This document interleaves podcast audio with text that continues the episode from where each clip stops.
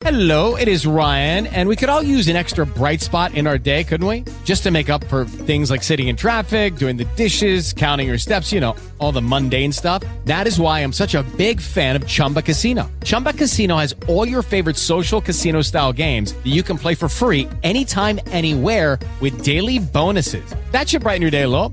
Actually, a lot. So sign up now at chumbacasino.com. That's chumbacasino.com. No purchase necessary. VGW Group. Void were prohibited by law. See terms and conditions. 18 plus. Blog Talk Radio.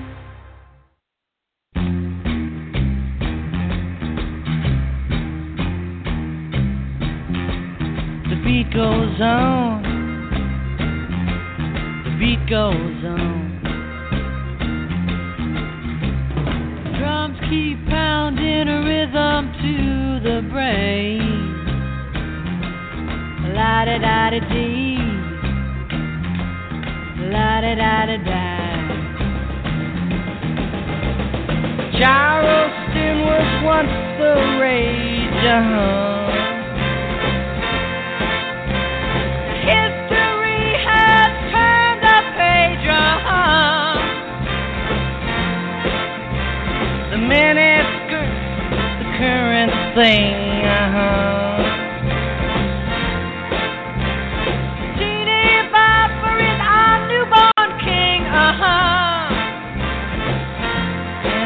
Goes on. Beat goes on.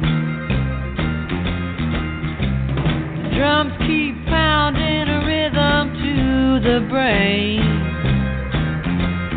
La da da da dee. La da da da da. The grocery store's a supermarket.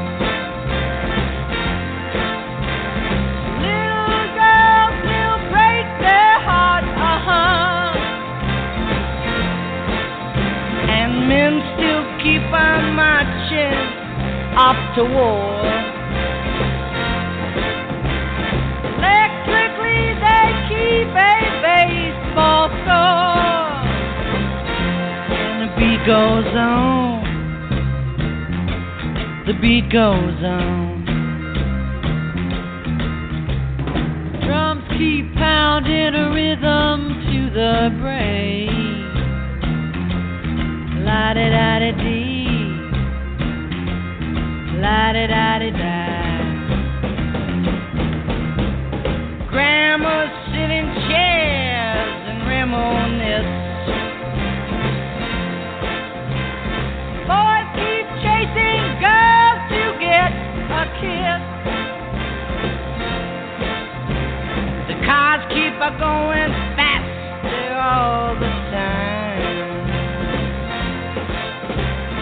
Mom still cries, hey buddy, have you got a dime? And the beat goes on. The beat goes on. Drums keep pounding a rhythm to the brain. La da da da dee. La da da da da. And the beat goes on. Yes, the beat goes on. And the beat goes on. And the beat goes on. on the beat goes on. And the beat goes on. And the beat goes on and on and on. And uh, I think there couldn't be a more appropriate song to begin the show today. I'd like to welcome you all to a little thing that we'd like to call a cup of Joe. That means it is 5 o'clock Wednesday afternoon. Today is the 17th of May, 2017. And um, we got a big show, a really big shoe today. And um, I'm going to just get started. Uh, we got a lot of guests today. We have uh, a war hero. We have Kris Lewandowski, who uh, served active in the Marines for 10 years. Um, spent a lot of time overseas and uh, in combat role. And as you can imagine, or if you can imagine, um, takes a tremendous toll on a human being to to witness and be part of uh, that kind of chaos. And um, he has discovered that cannabis has uh, been a miracle and has been able to uh, remove dozens and dozens of medications uh, that are supposed to keep him together, sane, well, and actually did quite the opposite. And Kris will be on very shortly.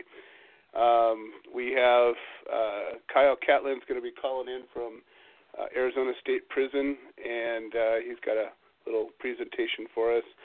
Um, we have Craig Cesal will be calling in from federal prison, Terre Haute, Indiana, and um, hopefully Michelle Button will be calling in and uh, giving an update on her case. We got Tom Corby, Galen Fisher, Lori Murphy, and a bunch of others that will be checking in with their updates.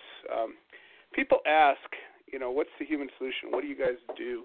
Um, and there's so many groups out there that, you know, they're they're they're legislative groups. Their purpose in in existence is to uh, reform things, to change things through the law. Um, there's a lot of groups that do that. There's groups that raise money for this and that. Um, there's there's a lot of different groups that are primarily trying to, you know, make make legislative changes. Uh, what we've learned in the human solution, though, is that it doesn't really matter what legislative changes have happened until we've made the big change, until we've federally changed things, until public sentiment is such that it is okay to possess, cultivate, transport, distribute the cannabis plant. And until that happens, um, it really doesn't matter what your law says. People are going to get busted, and the beat goes on. It happens every single place in America and around the world, even places where there's legalization, even there are places where there's medical laws. Um, it doesn't seem to matter. So what does matter is what do we do about it? And so, um, while we're getting the board queued up and callers are calling in, uh, I want to give you a little history about Kris Lewandowski's case. This is an important case to us. The Human Solution International, we're not a cannabis group, we're a civil rights group, we're about civil rights. And, and our mission initially uh, was very focused on cannabis and still is.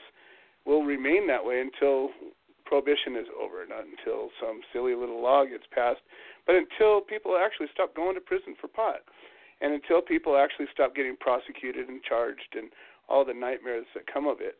Um, you know, it's funny, uh, not that funny, but somebody that I've known for many years. Um, you know, I keep my gate locked most of the time, but I didn't lock it. I had a little bungee cord on it, and this person was going to be coming over. I expected that he was coming over, but uh, I walked into my house after being out in the yard, and I saw a shadow at my front door and my heart started pounding, and my dogs were were barking, and I was like, oh fuck. And then all of a sudden he puts his head up, and I was like, dude, what are you doing?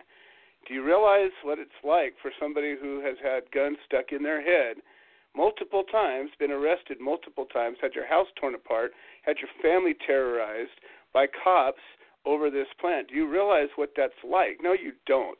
So don't come into my yard without letting me know that you're going to be there right now. And I had to chase his ass off. I, it really it troubled me that I still get so disturbed over this after you know hell it's been seven years since I've been raided or six years something like that. Anyways, uh, these things stick. They stick, and the, the terror of uh, being prosecuted and being raided and being arrested and charged and humiliated and dehumanized and all the things that happen unfortunately, make a change.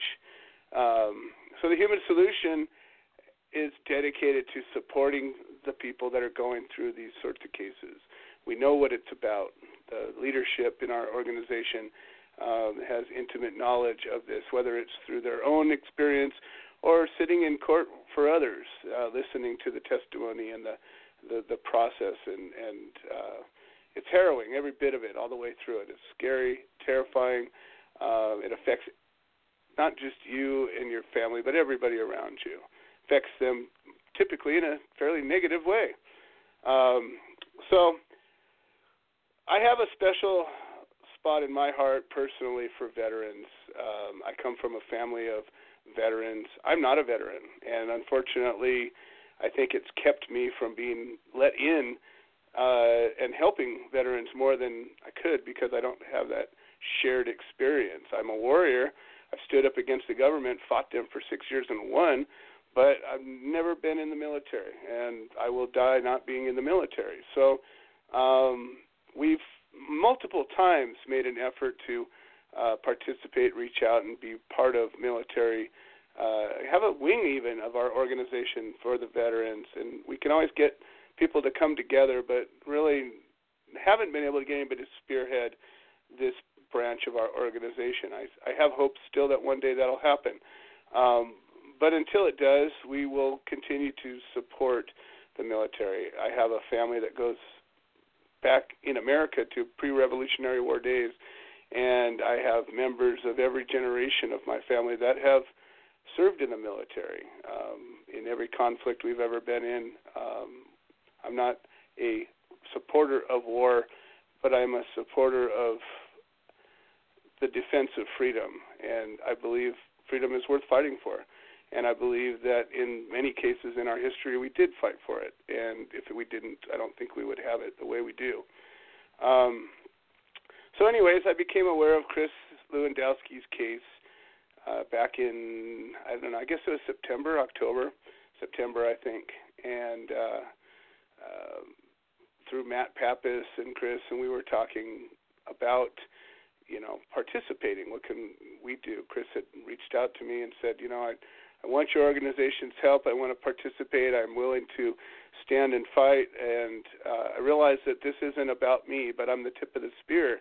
And he said he's willing to stand up and and you know take this to the mat, take it to the box, as it were, and realizing that there are veterans all over the country uh, that suffer from PTSD and various other injuries and ailments that are helped dramatically by cannabis, whereas the pharmaceutical drugs that often are given can have quite the opposite effect and, and turn into a, uh, a, a down, just a, a, terrible cycle of, of cause and effect, and more cause and more effect, and, and uh, it can cause mayhem and destruction in so many different ways.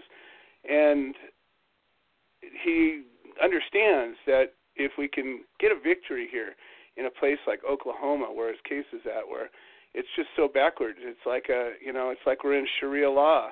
It's it's it's just unbelievable how backwards some places in America are, and that's where we're at. So the battleground is Oklahoma.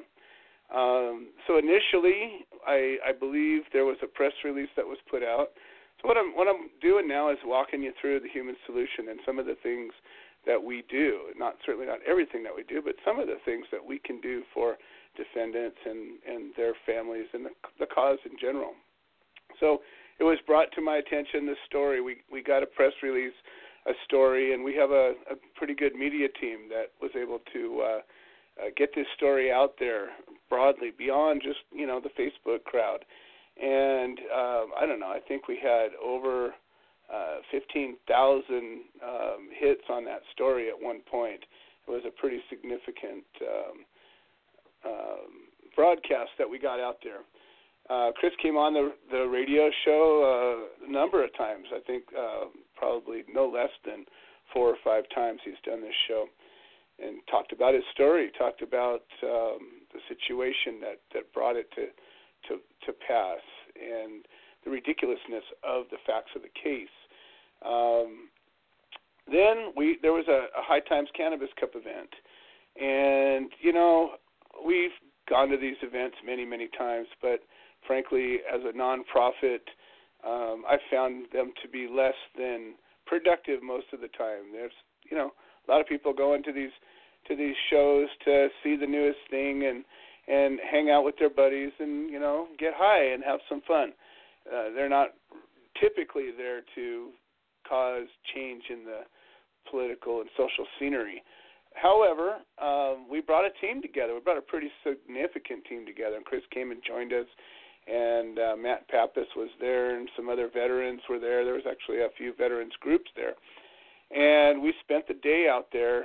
Um, we had actually written up a letter, and at this time, Kris was looking to uh, rescind his plea deal and take this case to trial, which they didn't have to do.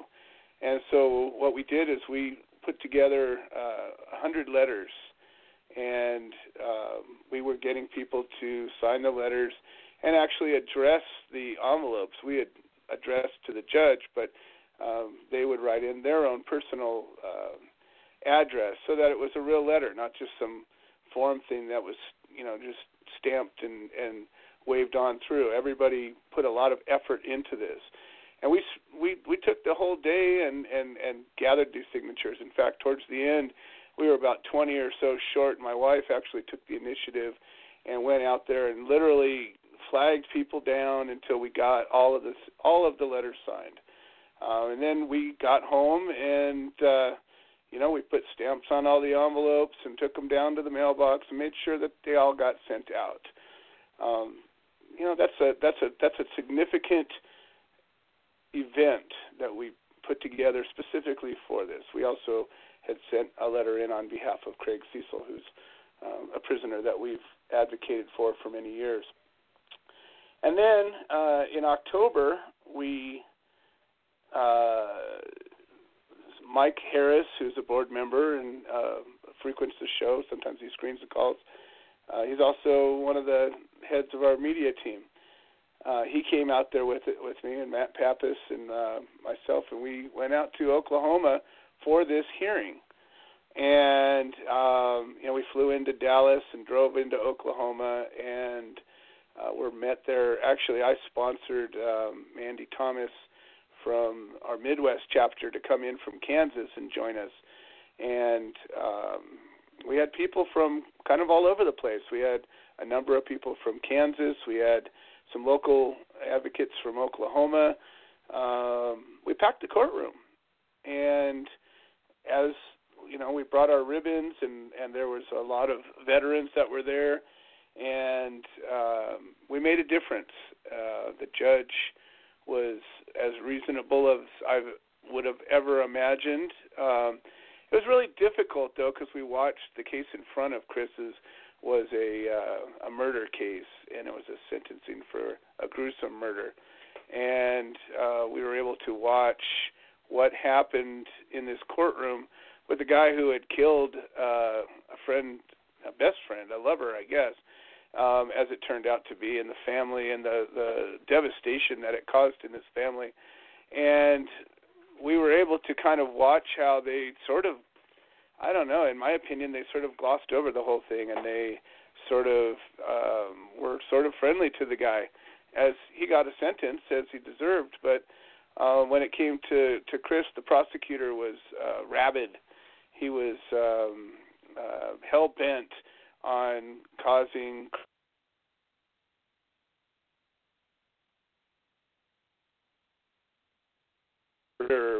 tremendous more courtesy than they did Kris, who was only accused of growing some plants. Um, so I found that disturbing. However, the judge did note our letters and actually didn't appreciate them, but he acknowledged them. And you know, it's not our job to make you like us. It's our job to make change in the world. And sometimes you might not like the fact that we're changing the world. Um, but at the end of the day, you cannot ignore us. And when uh, a uh, hundred people come together and write letters on behalf of anybody or anything, it will carry some weight and it will make a difference. Um, so then after that, uh, we came back and uh, the judge granted um, the rescinding of the plea deal, and we began pretrial motions. Um, came back and I met up, went made another trip out to Vegas. Uh, I don't know, a month later or so, and met with attorney Michael Minardi, who's also been on the show, and he's actually sitting online right now. He'll be up as soon as I get done with this little uh, explanation. And um, Michael Minardi is out of Florida, and he's been doing a tremendous amount of work on the front of um, medical necessity defense, which is a powerful tool when applied properly, and it can uh, sort of be a veto to a state that has no protection. It can sort of overturn, you know, a criminal act when there is a necessity for that act. and many times he's been successful in several different states and really beginning to be renowned for this work and and hopefully uh, other attorneys are picking up on this and we're ga- gaining ground on multiple multiple fronts as a result. So we all met in Vegas and we we you know talked about the next plan and um, you know we realized that we needed to raise a bunch of money and um, uh, while in Oklahoma, met with a number of different um, heads of organizations, and we all agreed we were going to work together. We were going to raise money together. We were going to organize different elements of support. Um, and we put together a couple of conference calls and got some of the people together, but it, it, it's been a struggle uh, to bring organizations to work together. I've struggled with this for many, many years, and I don't know what it is, but um, it's it's more difficult than you would think to have multiple different organizations that believe in the same thing, that want to make the same cause, but to actually work together as a team is uh, very arduous, very difficult task. We've been less than successful at it, but every success is good, and, and we're here to talk about what we can and what we're doing. Just want to bring the history of what the Human Solution's been doing through this whole thing. Um, and then, you know, as we were having these organiza- these organizational calls, uh, you know, as an organization, we are a 501c3, so I offered our support in fundraising, and we talked about doing an auction and, um, you know, doing some fundraising efforts.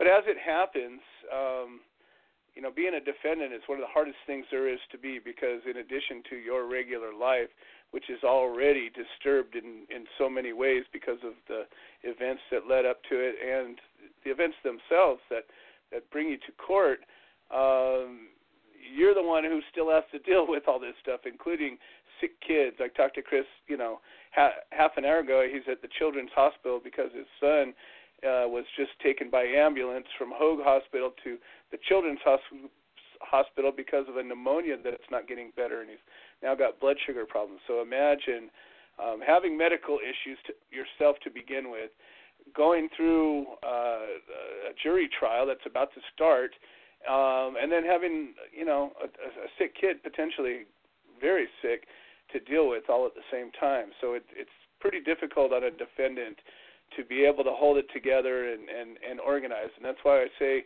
you know, it's really important if you're a defendant to get an advocate or two uh, that you can, you know, put out there to to take your thoughts and your words and your efforts and get them uh, to to happen. So uh, I didn't hear anything from anybody for a few months, and then uh, just recently I found out um, that the trial is about to start uh, May 30th, less than two weeks away, um, and uh, now we need to raise a ton of money and um, it's it's this is this is what's going on here.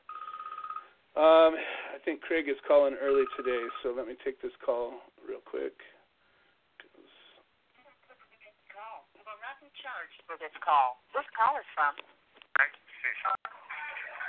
an inmate at a federal prison. This call is being recorded and is subject to monitoring. Hang up. Hello, Craig. How are you doing today? Hello, Joe. Well, we just had a thunderstorm here in uh, Terre Haute, Indiana, and I'm seeing something that most people can't envision. There's a big rainbow outside. Oh, really? A, a, a rainbow visible from the inside of a of a of a prison where people uh, serve long sentences for drug offenses.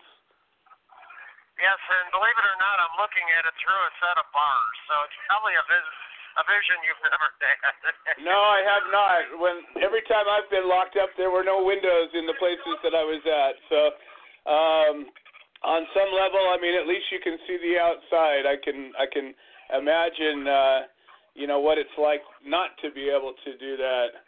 You know, it's interesting. Um, you know, you week after week we talk, and you you're able to listen to some of the progress of some of the things that are happening and um, you know the case in Oklahoma that we were, we've been supporting for you know about six months now. Uh, it's about ready to go to trial, and um, they were supposed to go to trial in September, but they moved it up to May 30th, and so now we're having a a big scramble to raise some money for you know his witnesses to get to to the trial. And and uh um you know it's a big scurry because the court decided to uh bump up the the timeline. And uh so we're going to have uh Kris and and uh an advocate and then one of the attorneys is going to be on uh shortly. And then um remember I told you we were working on that amicus curiae brief um for the guy that's serving uh state time in Arizona we we got that uh, that filed, and uh, so I filed, I wrote and filed an amicus curiae brief um, with the Arizona Supreme Court, and that was kind of a uh, a milestone in our in our legal clinic. Fantastic. Especially in a state Supreme Court where, you know, state judges and state Supreme Court justices, you know, since they're generally elected or generally have terms, they're a lot more interested in, you know, what the public and just what people generally think. Well, so that, that's that the thing. will have a lot of impact. Right. That's the thing with an amicus curiae is it's just a it's a friend of the court saying that we're uh, a federally recognized organization, a civil rights group, and we've taken an interest in this case. And you know, we we don't have the ability to uh, you know legally represent anybody, but um, it gives us uh, an opportunity to say, look, um, this is um, this is important enough for us to have taken the initiative to, to, to go through and write this legal document and submit it to you in the in the form that you'll look at. And and all you know the the the thrust of it is is you know please revisit this. The the appellate court denied this guy and you know it, it we really believe that you should take a look at it and hopefully they will. Fantastic. Like I say, those uh, in the state proceedings, those those briefs that uh, really come, they see us from people. That'll make it into their discussions to say, hey, this point of view that was brought right here, and it says, you know. So you're going to actually get into the negotiation between the judges, and that's fantastic. well you know a- as This call is from a federal as we're finding fewer and fewer people really willing to get out there and fight their cases publicly, um, we're, we want to shift our energy to something that can be productive. You know, we have a lot of members all over the country and in other countries that want to do something, and I don't want to tell somebody that uh, wants to help us, you know, in our effort to end prohibition, that if there's nobody willing to go to court, that you know there's not much we can do. I say, well, you know, let's create this self-help resource and you know create something that anybody anywhere uh, can learn from and apply to their case or somebody that they know. And I think that that's kind of um, going to become our legacy as this thing plays out. I agree. I agree. Because you know that that's just another avenue to be heard, and and there, you know, you you can see a more immediate result. You know how it, you know how it affects that case. Well, you know, and there's a lot of things that it's not going to be only this that we're able to do. I mean, there's all kinds of different motions and filings and uh, you know, creating a, a, a, legal research um, resource that people can access and not have to pay a bunch of fees for and and you know it, it's really going to be a, the the people's work something that um, you know we're doing as volunteers to to create a resource for people who don't have a bunch of money that can't pay attorneys um, you know to do this Yes, and and that goes along with it. As you know, I'm actually excited that uh, the U.S. Attorney or the Attorney General Jeff Sessions, uh, you know, if he starts, for instance, the uh, marijuana trade in Colorado and Washington, and you know, the diverse trade in California, I think that would be such an impetus for all the different voices in uh, marijuana decriminalization to come together. That that that's really the you know what what would bring everything to the fore, and you know that would bring money and commercials, and you know it's just so much advocacy. Well, you know, would actually be a help to the cause. I, I agree. It's it's kind of a, a chess move, um, but the truth is, there's there's a lot of, of players in the game now that took their time to get in. Some of us have been doing this, you know, for 30 years, and didn't do it because the law said we could or couldn't. But now, you know, there's Wall Street money in in some of this stuff, and they're going to protect their investments any way they can. And if these people that have have gambled on the states that have passed legislation um, to participate in this uh, new market, um, and all of a sudden there's federal pressure coming down uh, that'll jeopardize their holdings and their and their interests. Uh, you can be sure that they're going to bring some uh, a, a legal army to to call this to task, and hopefully there will be some you know funding of organizations like ours that have historically supported those that didn't have the wherewithal to fight. Have you been uh, able to develop a voice in Canada with their pending legislation up there? Yeah, we do have a, a chapter in Manitoba, and they're actually very active. And so um, they they come on the show from time to time, and um, yeah, we're in in direct contact with a number of people that are really on the front lines up there. Fantastic, fantastic. And of course, you know they they just had um, a huge series of raids uh, that swept across Canada, and they were uh, taking out virtually every pot shop that they had open out there. So, you know, as many times, um, you know, on the face, there's been a forward motion, but in reality, many times it goes backwards. Well, hopefully they can, you know, get a hundred percent momentum working up there. Well, there's some good folks that that really have some heart in the game. Um, I I really um, have a a real fondness for our our chapter and our members up up north of the border, and um, you know, just some of the nicest folks in the world. But they're they're not afraid to work. They're not afraid to get out there and and uh, and march and and and you know support each other and uh, it, they they really do our organization proud. Fantastic. And as you've heard, there's also been an announcement from the Attorney General's office that they're going to step up in gun prosecutions. So, Yeah, isn't that special? I you know, I um I, I I'm curious to see the action. There's been a lot of words and you know, I'd almost rather have a bunch of words and no actions than the way, you know, eh, under Obama's uh reign there were positive words and still plenty of negative action. So um I I, I would rather um I would rather, you know, have them scare us and not do anything than make us feel like we're going to be okay and still hammer us. You know, I sat in uh, several federal trials and um, convictions and and 10 year plus sentences um, in the last eight years during Obama's reign, and there was the Cole memo, the Ogden memo, the there was one other memo that all of these things led people to believe that the feds were going to back off. And so people took action because of it.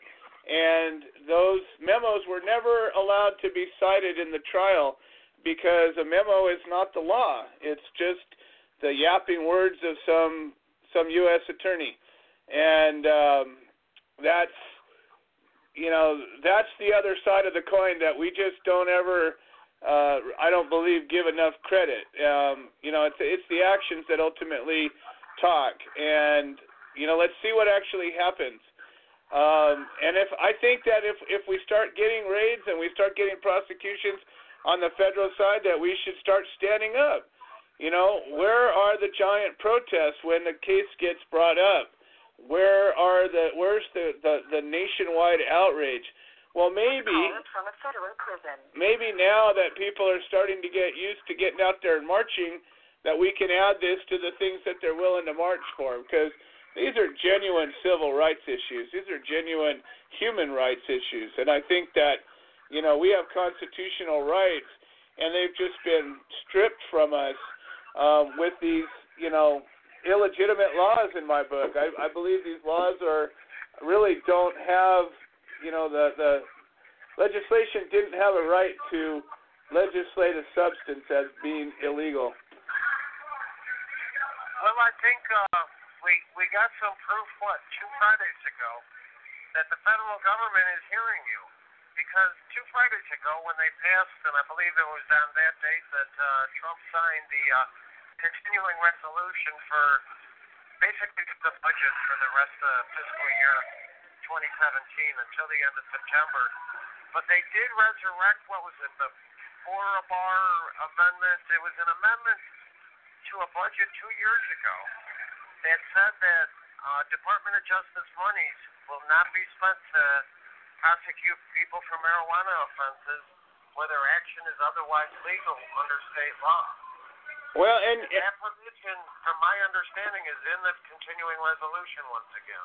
as it should be. And you know, it's so funny. We keep watching our nation fall deeper and deeper into debt. And and I don't have the real numbers, but I know that you know the the torch has been passed to the right, to the left, to the right, to the left.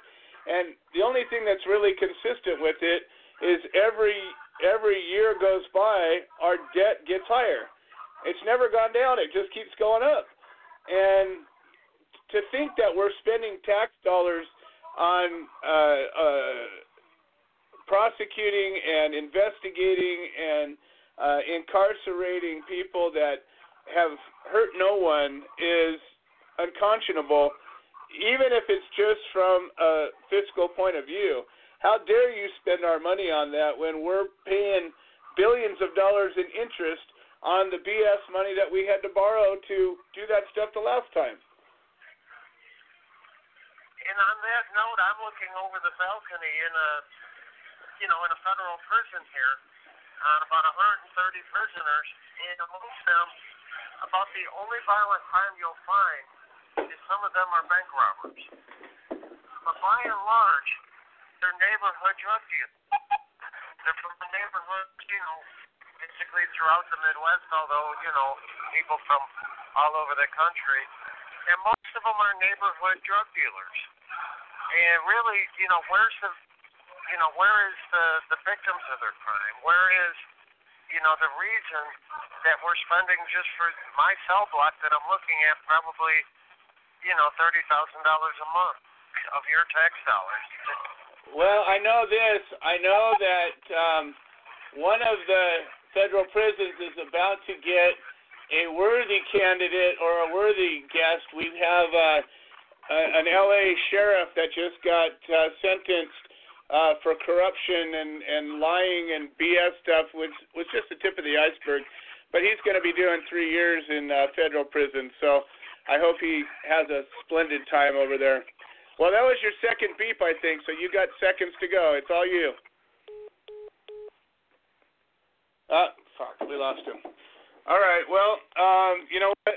To anybody who has any questions about what we do and why we do it, Craig Cesal currently serving a life sentence in Terre Haute, Indiana, um, for pot. No priors, no victims, life sentence, no possibility of parole.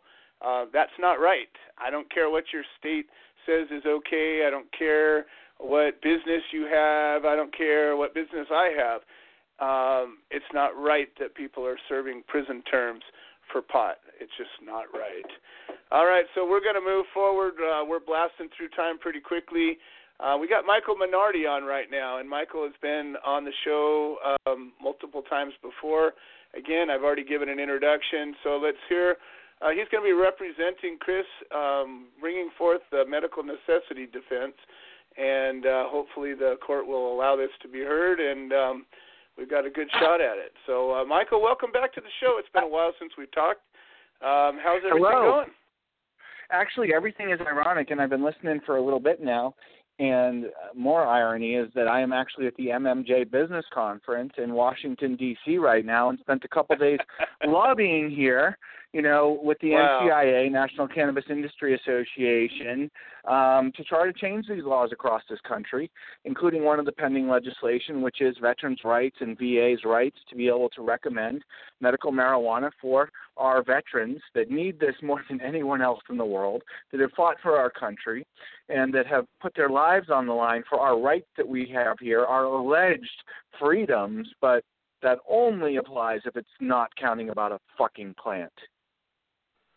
Isn't it true? Isn't it true? You know, you as an attorney have seen a lot of things that most people don't get to see. You know, you have uh, confidential conversations with defendants literally all over the country that, um, in many cases, are are just that these pot cases, victimless cases where uh, people are subject to losing their freedom for many, many years, losing property, losing uh, custody of children, losing um, jobs. I mean, the, the list goes on. The beat goes on. Um, losing their life. know, let's just say that. Losing everything literally. that they know in their life, everything that they've worked Yeah. for, things that they've loved, things that they cherish. You know, you go to prison, you lose your children, you lose your wife, and not necessarily lose them. Hopefully, they'll be supportive and there for you, but you lose their companionship. You lose their everyday, you know, sort of, uh, I mean, support that so many people depend on and love, and, and the children. I mean, you know, and I know Kris has children. I mean, you're going to really take this man, this veteran who's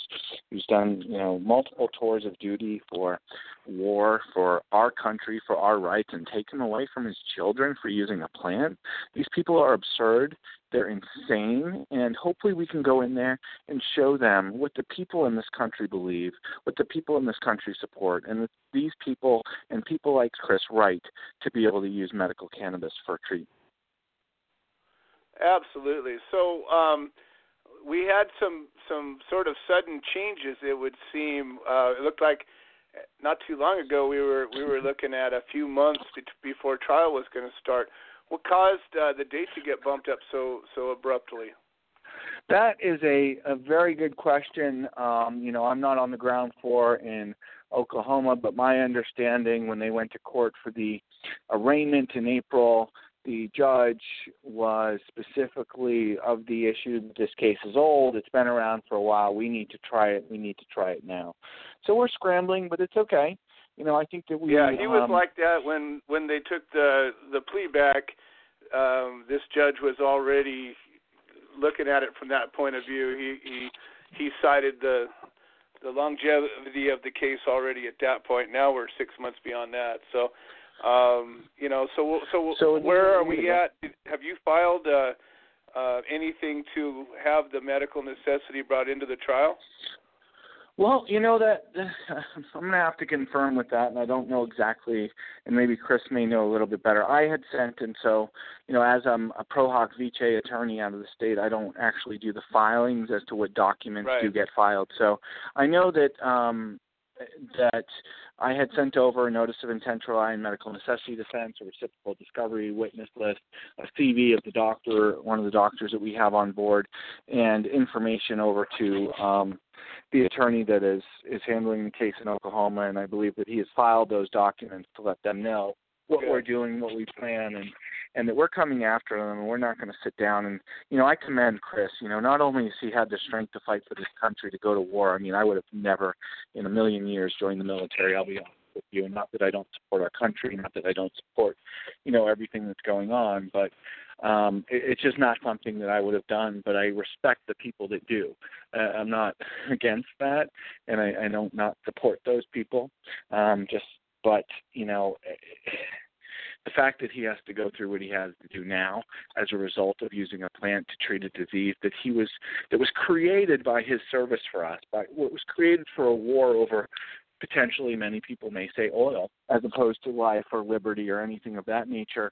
You know this person this man this family man this this this husband uh should not be have to go through this the stress of this you know and i've been speaking to him over the past you know i don't know sort of off and on, you know, years since we met last November, you know, the stress that this causes on people is absolutely insane, unfair, and ridiculous. And the only way that can stop is that if people like me and people like Kris and everybody who's listening, if they can donate or support us, and again, I'm telling you, I, my legal fees are not an issue for me. I'm not planning on taking them in our care. This is for getting doctors out there. This is for getting veterans out there to be able to support the cause and, and to be able to stand up beside Kris in court, behind Kris in court, and say, "God damn it, we stood up and fought for this country. This man does not belong to believe, to, you know, deserve to be persecuted like this." And and um, that's what I'm hoping that people will donate for. Again, this is not for me. Know, I'm not I'm not asking for any financial gain. The hotel cost would be great, but you know, we need to bring in veterans and people, and that's what I've been doing here the past couple of days. Honestly, I've been talking to people and letting them know about this story. I spoke to many representatives about this story. Uh, Blumenauer about it, and they support it. And um, I promise you, we are going to have support in that courtroom and say, hey, listen, I don't care if we're in Oklahoma, I don't care where we are. People do not deserve to be in prison for this. That's absolutely true. Absolutely true. Well, um, I know that they've set up a fundraising page. I, uh, we were working on some fundraising early on, but um, between then and now, we've changed our website, and our new website doesn't have yet the capacity to uh, uh, accept donations. So I know that um, they've set up a page that's all, running around all over Facebook right now. Um, and I know it's on our Human Solution pages. It's on the UCA page. Um, so definitely, we'll we'll bring attention to this throughout the show. But um, and, you know, this is something you know, that I do plan a, on. But, you know, being in Colorado next week, um, know, David, um, Amy, Don Hilleburton, and doing a VIP event and a fundraiser for Kris in Colorado uh, next oh, week, and I plan on being up there on the 24th to do that. Hey, I may lose you. I'm jumping in an elevator, and I'll call you right back if I do. Okay? Yeah, yeah, absolutely. If you drop should off, be we'll okay. just wait for you to come back. Yeah, But we're I've, still um, good though. I've been preaching to everyone this week. Um, you know, the MMJ Business Conference, if people don't know, it's one of the biggest industry events in the cannabis industry in the country. Um, if not actually the world. Let's just say it right. And you know, and, and been trying to get people on board and people to understand and support this issue in the business and understand that people like Kris are the people that we fight for, the reason that we're in this business, the reason that we do what we do. Well, you know, I I I think that what really should happen are the heads of some of these businesses that are profiting from, you know, this same plant that he's being prosecuted for, uh, should pony up. I mean, you know, you guys need eight thousand dollars or seven thousand, whatever the number is right now, to get all these people to court. You know, uh, Eight thousand dollars, I think. There you go. Uh, I last I checked, I think there was twelve hundred raised, but I don't know Okay. uh, specific. But but nonetheless, you know these companies that are that are literally uh, scooping up you know copious amounts of of of green money right now um, as this industry is uh, developing and and and soaring in a lot of places. Uh, it it would be nothing for them to do this, and imagine to be able to say, look, we stood up for this guy. What a boon it would be to their business. I mean, you know, hell, I would I would advocate a business that did that, and I don't, you know, I don't have commercials on my show, but I would, you know, give them a free a free shout, you know, and, and I, I really think that um, I know that Matt was talking about uh, earlier in the year about having some businesses that were getting ready to donate. Uh, hopefully, some of that's happening. Um, you know, the the nickel and dime stuff as we were doing, you know, has brought in a little bit. We've raised a couple of hundred across the time, but nothing that anywhere near what we need to. So I'm really hoping that uh, you know some of those some of those folks that are benefiting from this very same plant that we're fighting for its freedom, um, you know, are able to step up and make a name for themselves and uh, you know uh, do the right thing here. All right, I'm not sure. I think we lost him. So um, I'm going to bring no, I'm up. still here. I apologize. Um, Oh, oh, no problem. I, I'm I, like I said, I'm at the MMJ Business Conference, you know, talking to people and stuff like that, and trying to gain support for Kris, and um, Fantastic. so I was listening to everything there. Oh, good, good. Well, we have uh, Matt Hill um, online, and we're going to bring him up next. Have you and Matt had a chance to speak? Matt Gill? No, I'm sorry. Matt Matt Hill, one of uh, No. uh, Kris's good friends. Uh, I'm going to bring him up because apparently he's um, very close with Kris, and um, Kris, I believe, right now is in the hospital with his son, uh, who's who's got complications from Yeah, pneumonia, right. and hopefully I'll see you we'll be able to call. Um, Matt, you are live on the air with us, and uh, I've got Michael Minardi here as well, um, and this is Joe Grumbine with the Cup of Joe. Welcome to the show. Thank you. Um, I know. Uh, I I I think uh, to even speak for Kris and, uh, and maybe everybody else is that uh, every time we hear somebody talk about that, there's real people involved in this, and that uh, you know, just like somebody wants to go get some, You're you know, yeah? ginkgo biloba. I, I got it. we you know we just want to go get our, uh, our our gift from the earth and and move on with our life how we need it so uh his fight is it's it's scary Well, I, I, I couldn't agree more. Um, what what is the uh, what is your relationship with Kris? I, I Kris was talking very highly about you, and I I I, I don't know um, how you fit into Kris's uh, team. So why don't you introduce yourself Um, a little bit? i have uh i i was with kris uh in the marine corps uh we were in camp pendleton together in the in the same unit uh uh i guess at that time i guess i would say i was more of a mentor. Uh i don't like to but uh you know so we've gone to you know we've gone to war together. We've trained together. Uh we lived uh at, at the time of you know the the incident in june uh years ago. You know we'd been living together for and, and near each other for years. Um i don't know. Uh those boys are are basically my nephews Got it, got it. Well, so um, you know, I know that uh, this is a a grueling experience for anybody, but especially um, you know, a family, a young family with young children. Um, I couldn't imagine. I went through a six-year battle, but my kids were grown up, and you know, my grandkids were little, but um, my What- freedom wasn't going to impact. You know, if I had lost and if I had done prison time, uh, it it would not have taken me away from my kids or my you know my my my underage kids, and um, you know that layer of of grief that this you know presents. Um, and still being willing to stand up and fight is important. Um, although I do know that I don't think the plea deal they had on the table was anything that um, he would have done prison time even in a plea deal, the way I remember it. So um, they didn't give The, him a uh, whole lot the, of the choice. Time, th- there was not many choices, and and no matter what it was, uh, he was offered. How do you, you know, in which manner do you want to spend time away from your family, you know, and for how long? Exactly.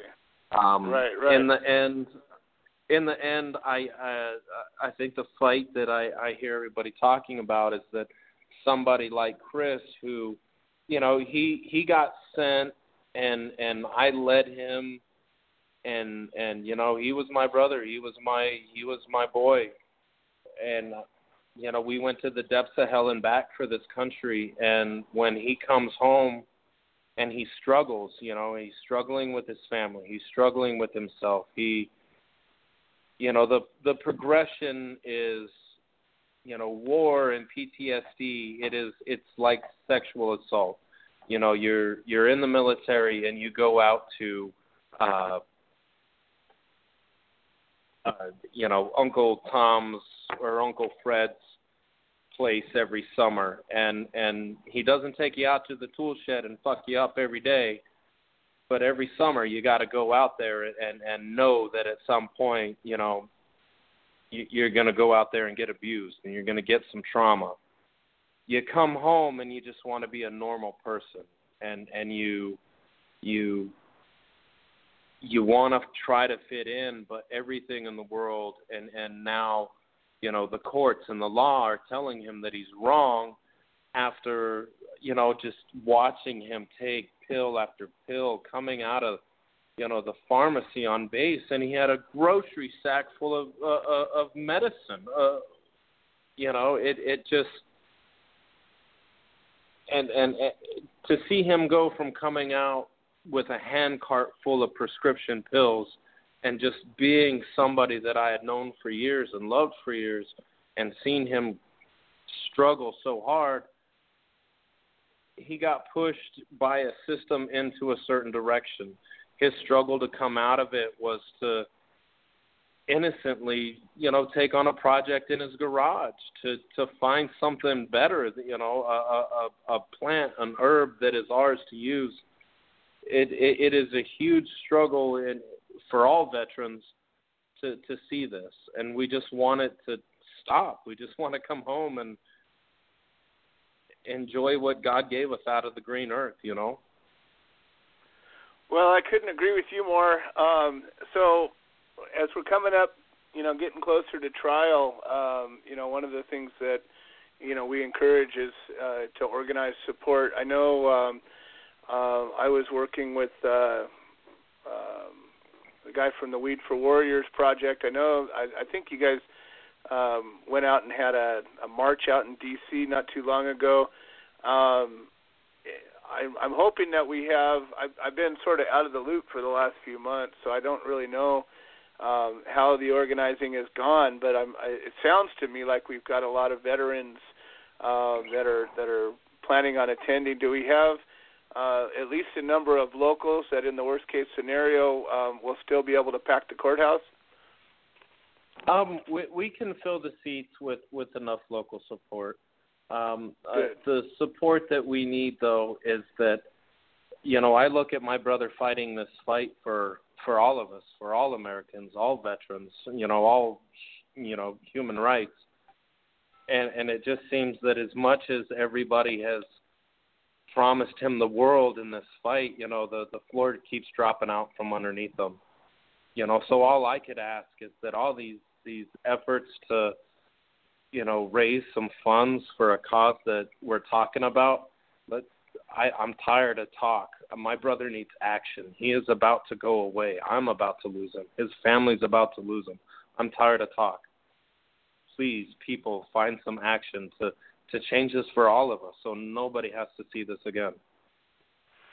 I couldn't agree more. And I and I, you know, as we we've been working together now for you know since September, I believe it was um, this is this is kind of the perfect storm case, and um, you know there's there's been national coverage of this story.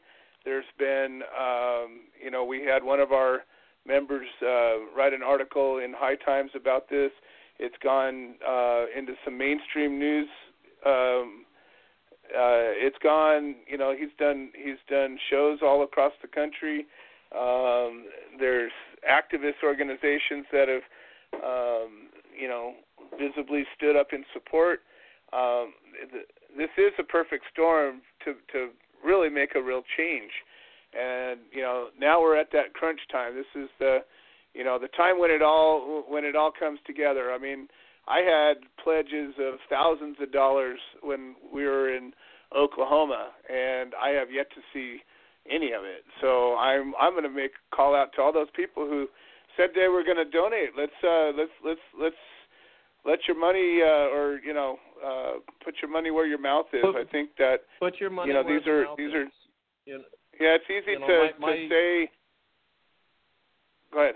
My father has been a, a, a medical user in Colorado for years. I, I was orig- originally born and raised there, and all of these people are making so much goddamn money. Why can't they throw a little bit towards all the cases that will only make their business grow and let them share? You know, Sharon's Karen in the pot world, right? Share it. That's what they say. Help this brother out. Help this guy out who who is willing to take on this fight. He will sacrifice himself for his country and for everybody that pledged him. Do not deny this. This man is such a good man.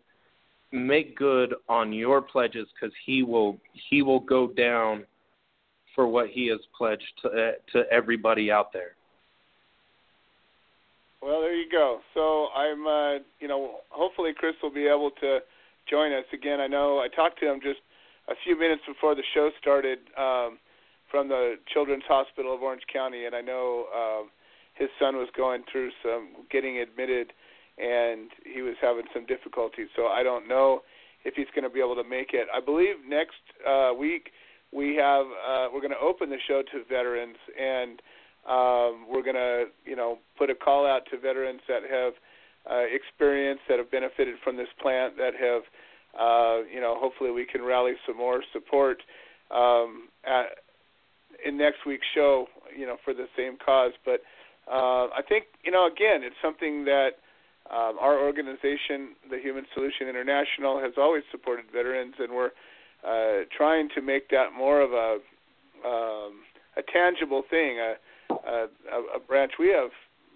dozens, if not hundreds, of members uh, that have served in the military, and uh, uh, many times they come to me and say, you know, why don't we do something? And I, I agree. We need to do. We need to. We need to have something a little bit more formal um, as part of our organization. But it's going to take the veterans to do it because I'm not a veteran, and I, I know that I don't get it. I don't. I haven't been where you are. I haven't seen what you've seen, but I have been to trial, and I have been.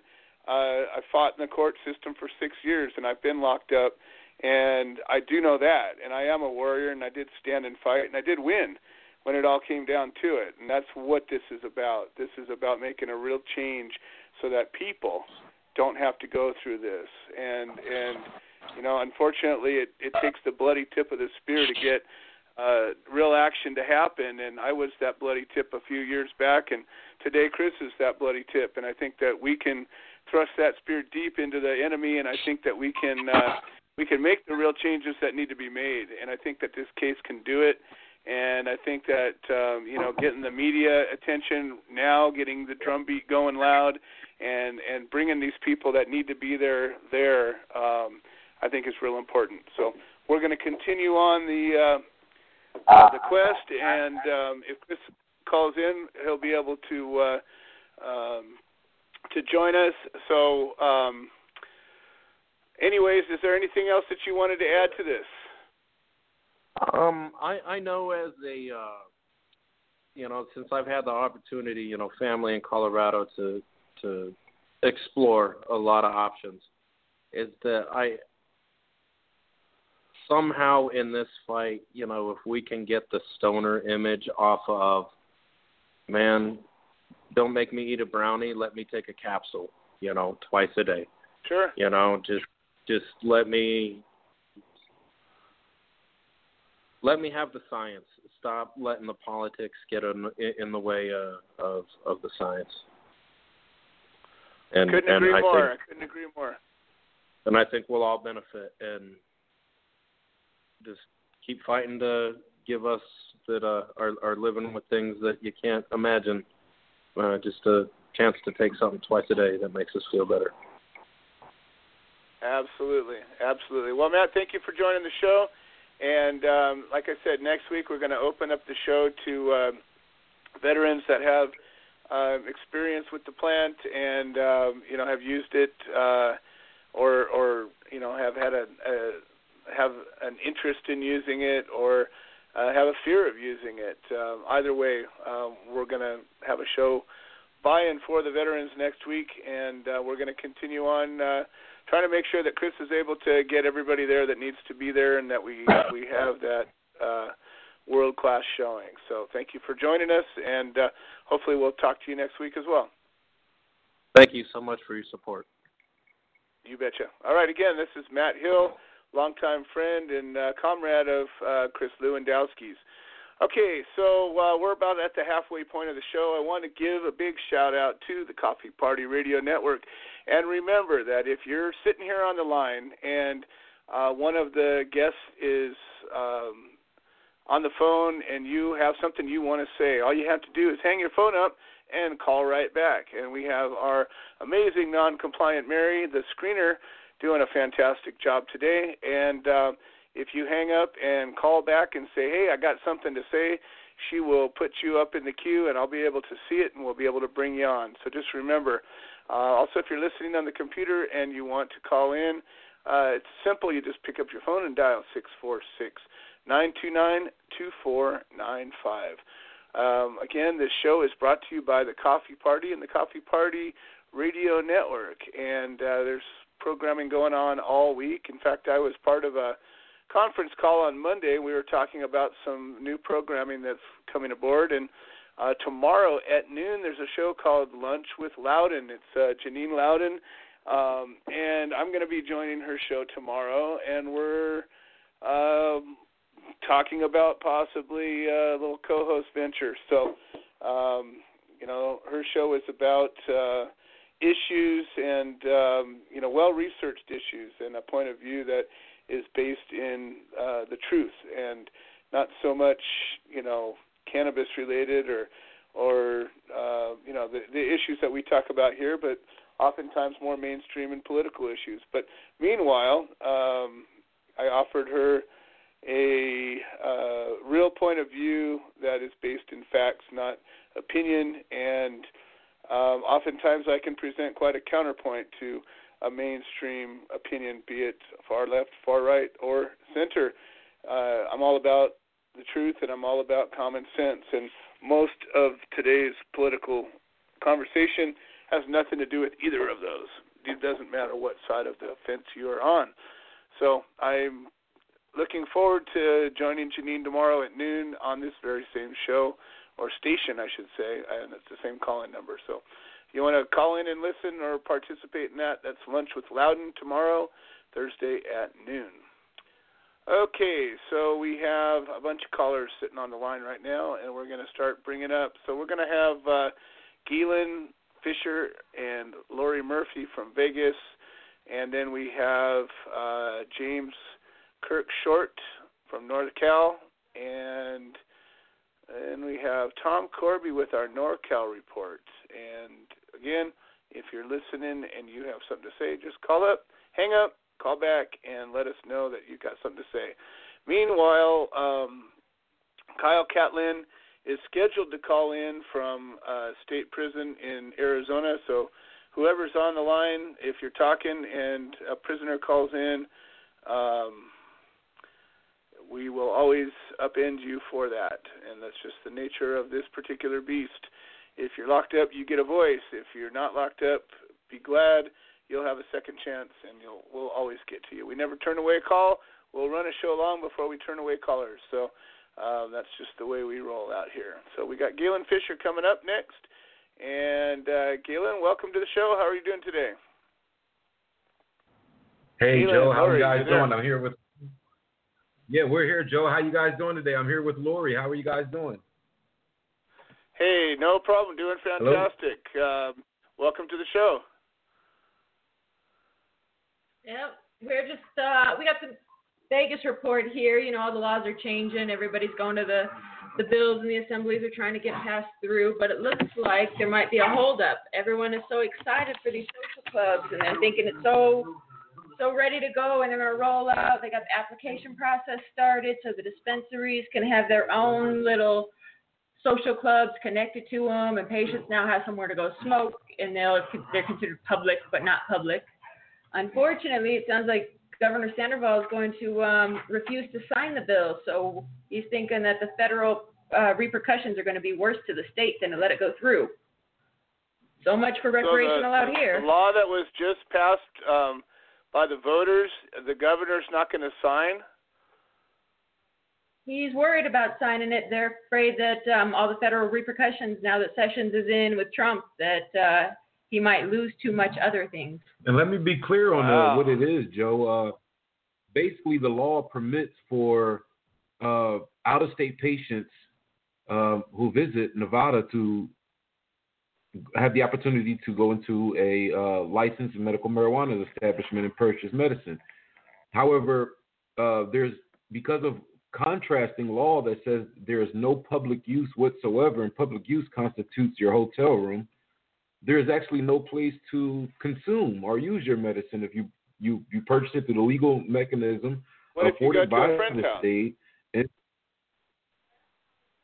that's about all you got. And and and, and if um that, and that and if you have if you have the the luxury of having that, then that works great. But if not, you, you can't do it in the street. You can't do it anywhere on the strip or. And I, you know, and I, and I, and I for right rightful reasons, I don't, you know, I'm out with kids or something like that. I don't want people, you know, hanging out, you know, around, you know, just anywhere smoking and stuff like that. And I hope that everybody is responsible, mindful of that when they're out and about and stuff. Because I know it, it, I do it every now and then, when I am out somewhere, but I'm make sure I'm way far away from where kids may be at our public anyway. Public view. Yeah, public view. Anyway, you know, uh, so what the the bill was, it made it through its way through the assembly, um, and it would allow for um, lounge type areas. So people basically a bar where people could instead of drinking liquor, they can go smoke or drink liquor. I don't know how it would work. Well, But it- now, mind you, they are taking the application money though for this.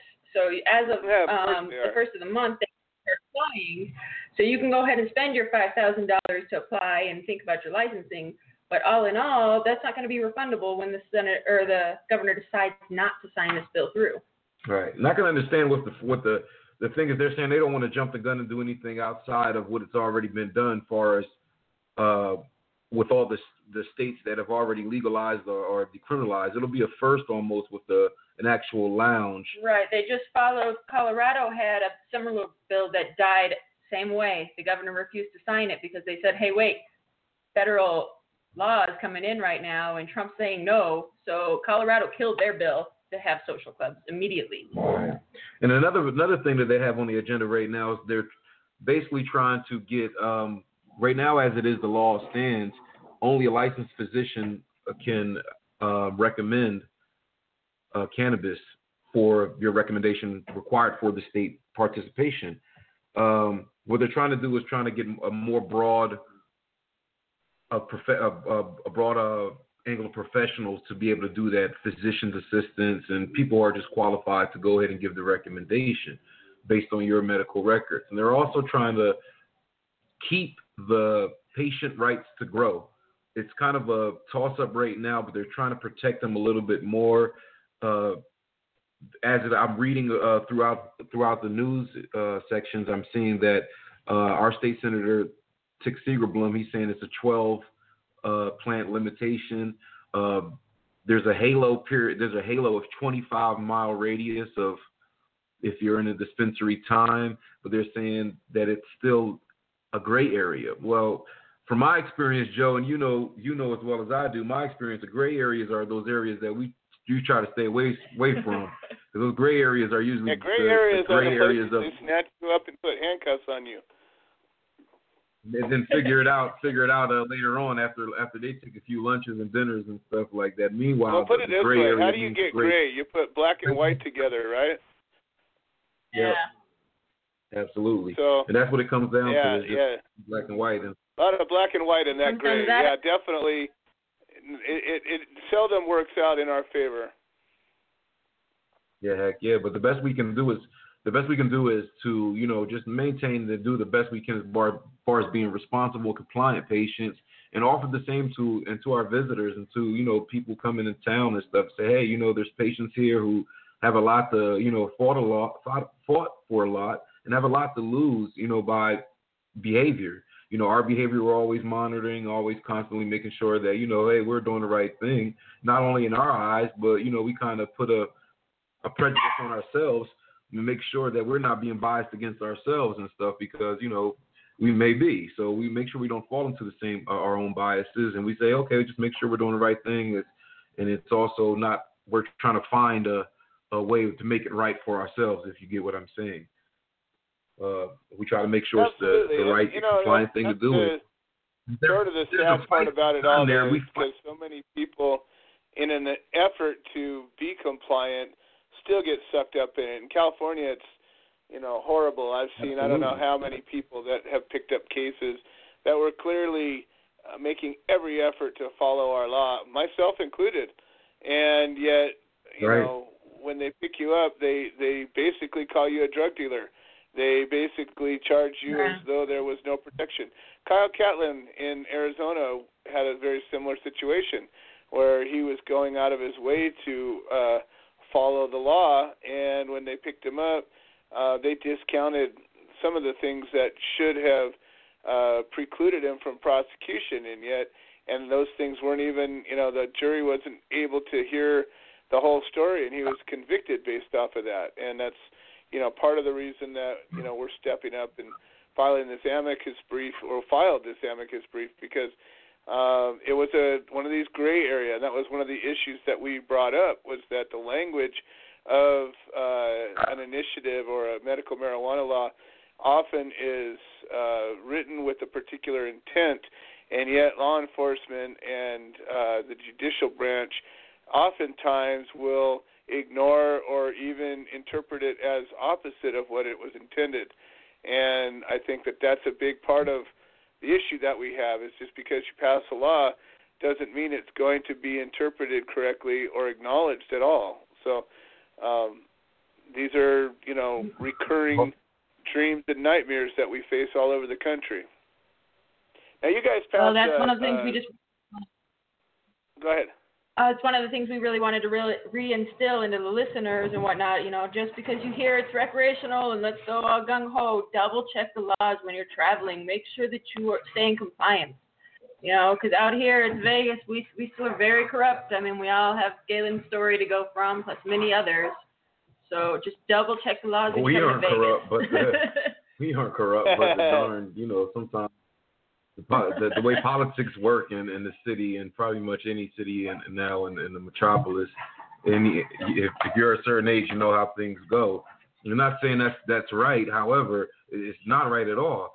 However, what happens is we get caught up in the gears of what's supposed to be working for us. What's supposed to be working for us, we often get caught up in the gears of and ground up in those same gears that we are basically funding and uh, put in motion to work for us. We shouldn't get ground up in the same gears that we put in motion to work for us.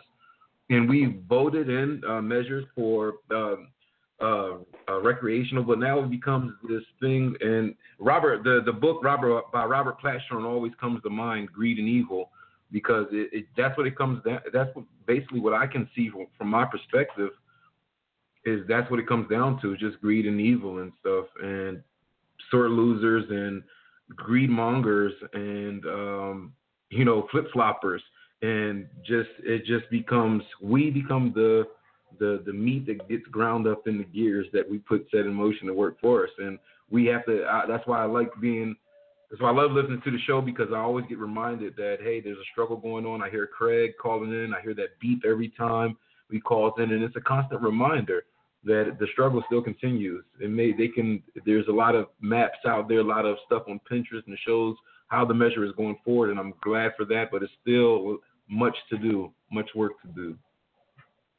Yeah, we've got a long way to go, and and you know it's it's frustrating when you listen to um, you know industry people, and uh, you know they talk about you go to any of these shows, and they're you know busy hyping their legitimacy and talking about how they're doing it right and they're solid and they're good and they're golden, and most of them have no nothing to do with the struggle that allowed them to stand where they're standing, and most of them will do nothing for anybody who um, is going for this struggle, and that's corruption as well. Uh, unfortunately, it it, it transcends uh, politics and and power and and and law enforcement and all of that. It it, it like you say, goes to the greed. It goes to you know people uh, looking out for number one and not worrying about what else is going on. And you know it's a it's a it's a tough um, role to be an altruistic organization. Um, we don't benefit anything from ending prohibition except for possibly putting us ourselves out of business. And as an all volunteer organization, hell, it would be great to have more time to do other things. But the truth is, that's our goal: is to put ourselves out of business.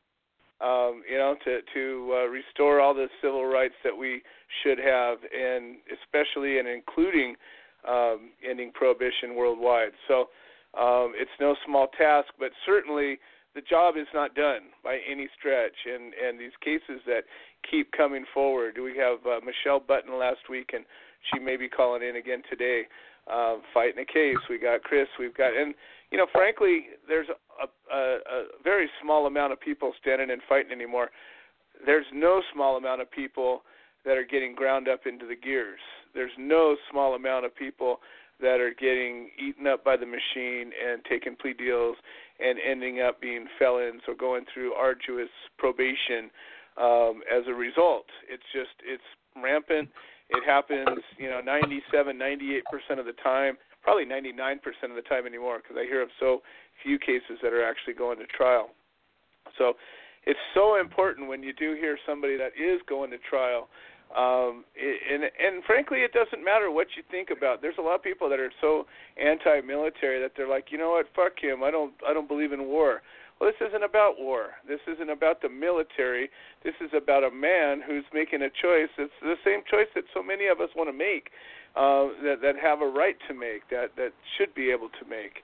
Um, and, and and don't let anything sway the way you feel about this guy. I get frustrated a lot of times because people refuse or or don't know how or afraid or whatever to use our our abilities to use our organization as it can be used. But when it all comes down to it, and the man's going to trial, we're going to stand by the guy, and and and we're going to do everything we can. We just always wish we could do more, and that's you know that's what this is about. So, um, you know, if anybody's listening to the show and they're thinking about, gee, I'd like to do something, then um, you know now's a good time to to get involved. And uh, you know, if you want to uh, participate, uh, you know, either by helping somebody else get to court or getting involved, um, you know, please feel free to come to our website at thsintl.org. It's another new baby site, but it's growing quickly, and I think we've got uh, contact pages up that you can reach us and say I want to help. So um, that's where it all gets started. All right, you guys, anything else you want to add to the Vegas update? No, I think uh, we pretty much covered the majority of it. I know you got a lot more on the line, so we'll say our good nights and thank y'all for the time. Absolutely, and everybody be safe out there and have a great night. And definitely, we'll we'll continue to listen in. And um, uh, thank you guys for having us, Joe. All, all, it's always pleasant, always a pleasure. You betcha. All right, Galen Fisher, Laurie Murphy, uh, Human Solution Chapter Coordinators in Vegas. Thanks for being here. All right, so um, I got a message, and um, I need to find the URL for the fundraiser. So if somebody wants to message that to me, I don't have it sitting in front of me while I'm running the board here. So um, if somebody can get that for me and message it to me, that would be awesome. All right, we're going to uh, bring up James Kirk Short, and he's got a NorCal uh, uh, prefix here, and I, I, believe he's been up on the line before. So, uh, James, welcome to the show. Welcome back to the show, I should say. How's it going? It's going fantastic. How's it going with you? Yeah, well, I had a lawyers meeting today with my lawyers and my federal investigator. Okay. And they think we have enough to prove that these cops were lying when they got on the stand because I actually recorded them.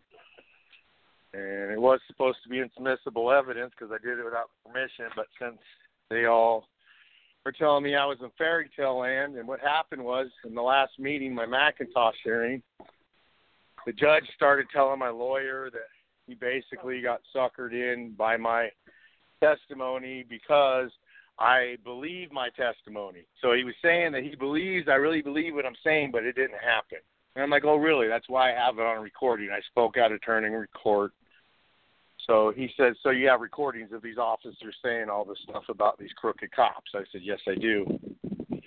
And he's going to be listening to them on the 23rd Oh, good. Uh, wow, that's actually kind of kind of shocking, but it's awesome.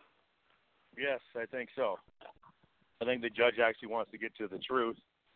I mean, a couple of these cops that were involved are in federal prison already, but not because they were stealing state legal marijuana. It's because they were also selling the meth that they were taking off their people as well. That's they got. A little thing like that. Yeah. Huh? Well, um, what? I I what what's your next step? When is the next uh when is the next um This hearing Tuesday. when did when and and so the the judge is actually going to listen to your recording. So Yeah. what do you I mean, Yeah. what does your attorney seem to think? I mean, does your attorney know this judge? Has he worked with him before or how, how is that? He said today that he believes that we have enough evidence to show what I've been saying because I have more than one officer saying it, and I recorded them. I know it was supposed well, to be know, illegal. The thing of it is, is more often than not, judges will look at a defendant the same way the prosecutor does, and unless convinced otherwise. And I and I've sat in Yeah. you know more courtrooms than most trial attorneys, um, and I've watched the judges look at their defendants. And sometimes you get a fair judge who just does his job, but a lot of times, and more often than not, I, I, I look at the courtroom um, where the prosecutor is given grace and the defense is, um, you know, given an uphill battle the whole way. And my case Yeah. was no exception.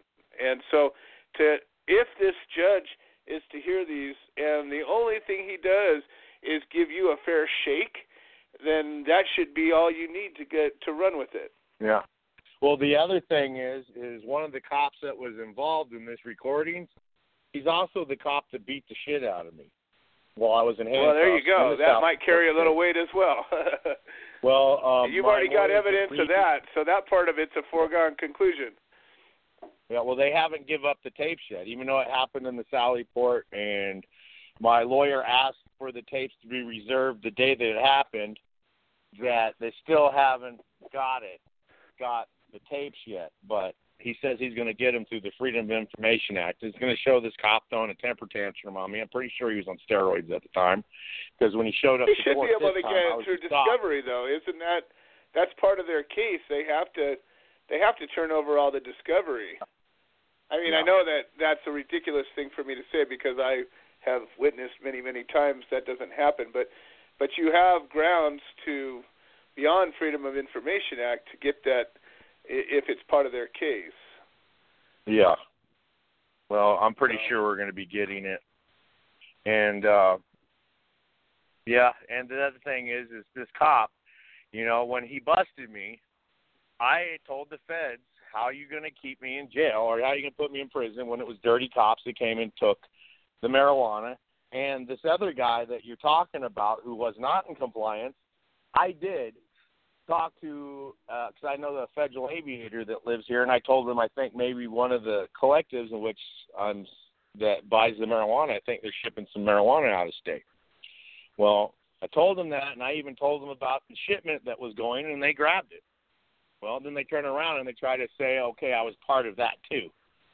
And the the cop that beat me up, the reason why he said he beat me up was because that SledNet, which was a task force from Tahoe, Lake Tahoe, they came all the way into my town, and they raided my shop.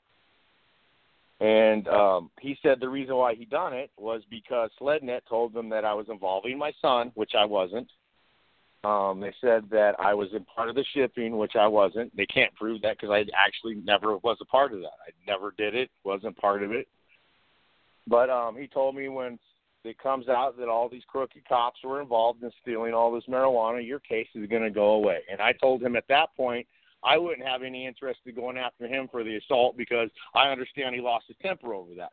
But I made that agreement with him before I had to go through two surgeries because he jumped on me right after I just had my intestines cut open and respliced together. So he messed me up to where that splice grew back together. So long story short, we're talking for about two and a half years, and then here comes 2015. I'm living in Alaska, and I get a call from the feds here that they're still going to prosecute me, even though I just went through two surgeries. You know, so I come back. I call Bloxham up, which was the officer that beat me up, and he says in all these recordings that they're their internal affairs. Well, they were never internal affairs; they were just lying to me, and the judge is going to hear that too.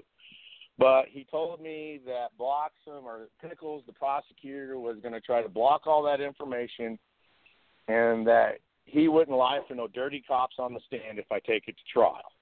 Well, I ended up pleading guilty to avoid mandatory minimum sentencing because the McIntosh ruling hadn't come in yet.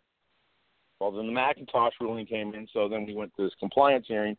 Well, during this compliance hearing, that's exactly what Bloxham did. He lied on the stand. He got up there, said he heard nothing about no corruption. He wasn't, never investigated it. But yet, in all these conversations I recorded me and him, it's him saying that these guys are going to go to jail soon. That they've done this investigation. She's done. So the judge is going to hear all this here in the next day or so. Well, there you go. Well, hopefully uh, things will be as they should. And uh, you know, man, what a what a brutal road you've gone down, as so many of us have. Um, that's why we're Yeah, here. I- I- That's what we're here to do I- is I uh, bring awareness to it. over all this. Well, I mean, they will, uh, literally continue beat me in handcuffs, knowing I just got out of a cancer surgery. Because, but that's another thing. They took all my paperwork when they raided my shop.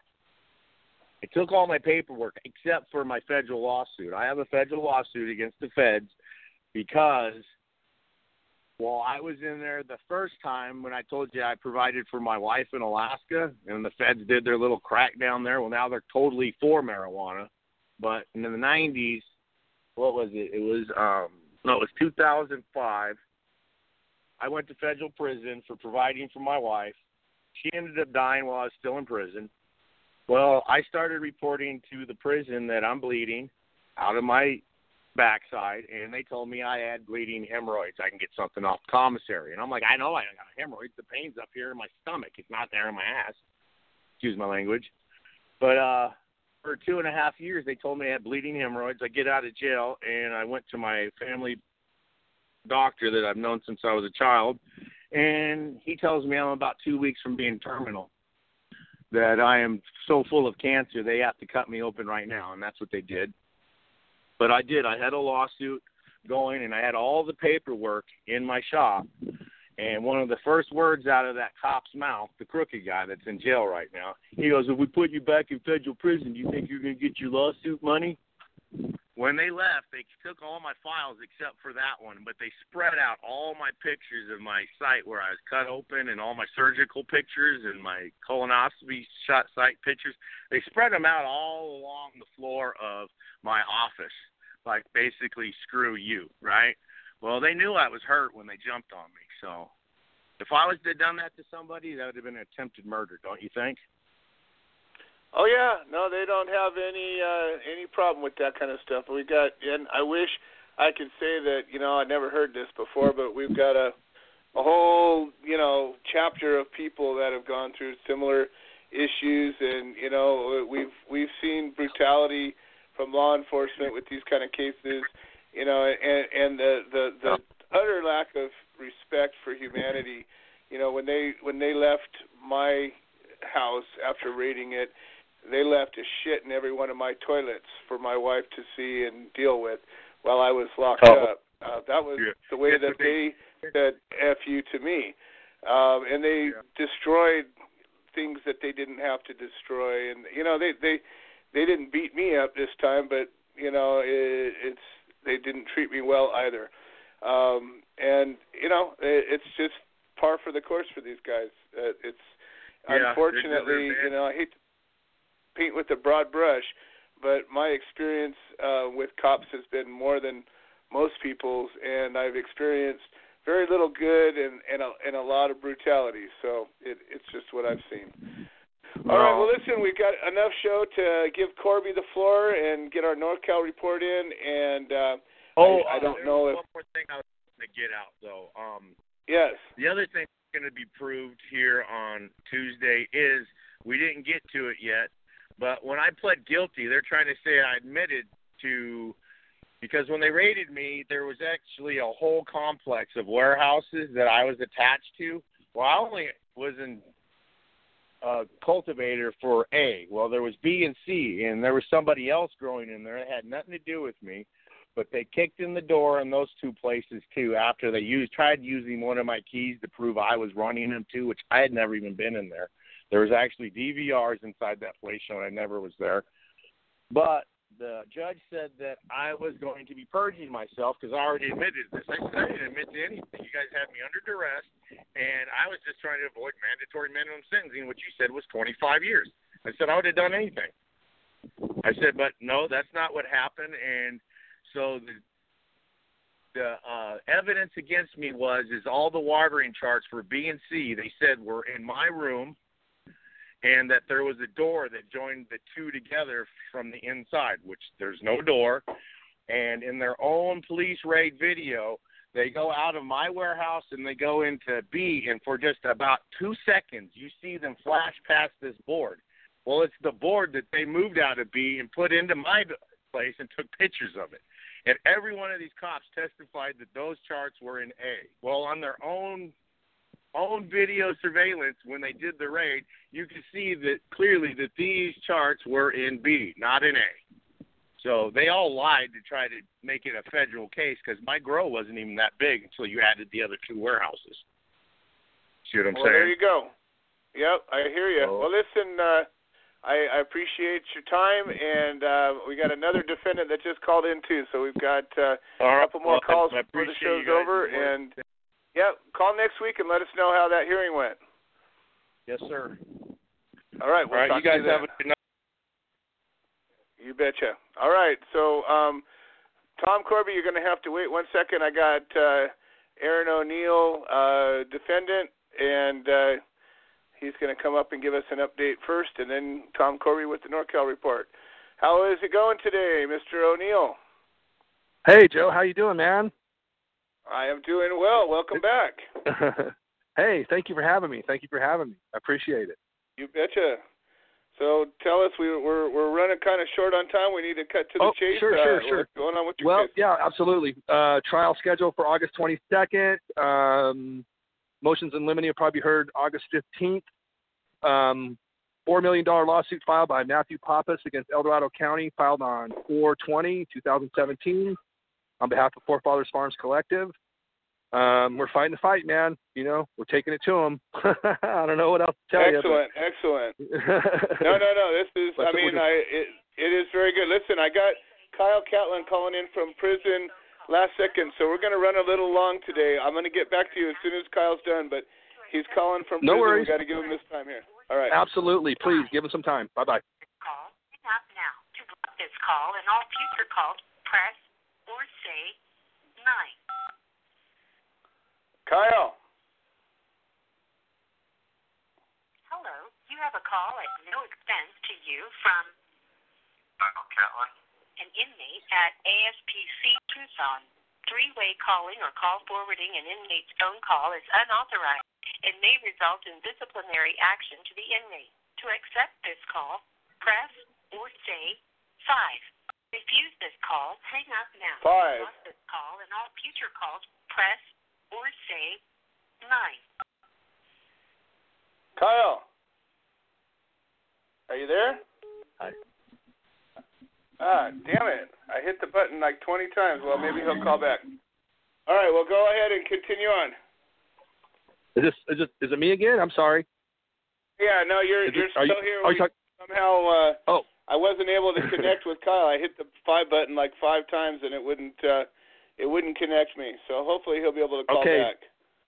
Yeah, feel free to cut me off if he calls back. I understand the whole prison thing. I've uh, been someone that's been incarcerated before, so. There you go. You you understand uh, how how it all Absolutely. works. Um, yes, so, I do. Yes, anyways, I do. So. um, so here here's the deal too. I know uh, you've been working with our team up there, and um, you know if it comes down to it, I know I don't know how many times I've heard we've got a trial date for this date, and so many times it becomes not that. And I've I've scheduled. You know, you, you guys are just this side of local for me. You're you're not exactly local, but uh, you know I, I I've supported NorCal cases for you know forever, and um, you know the fact that you got Corby sent uh, means a lot to me.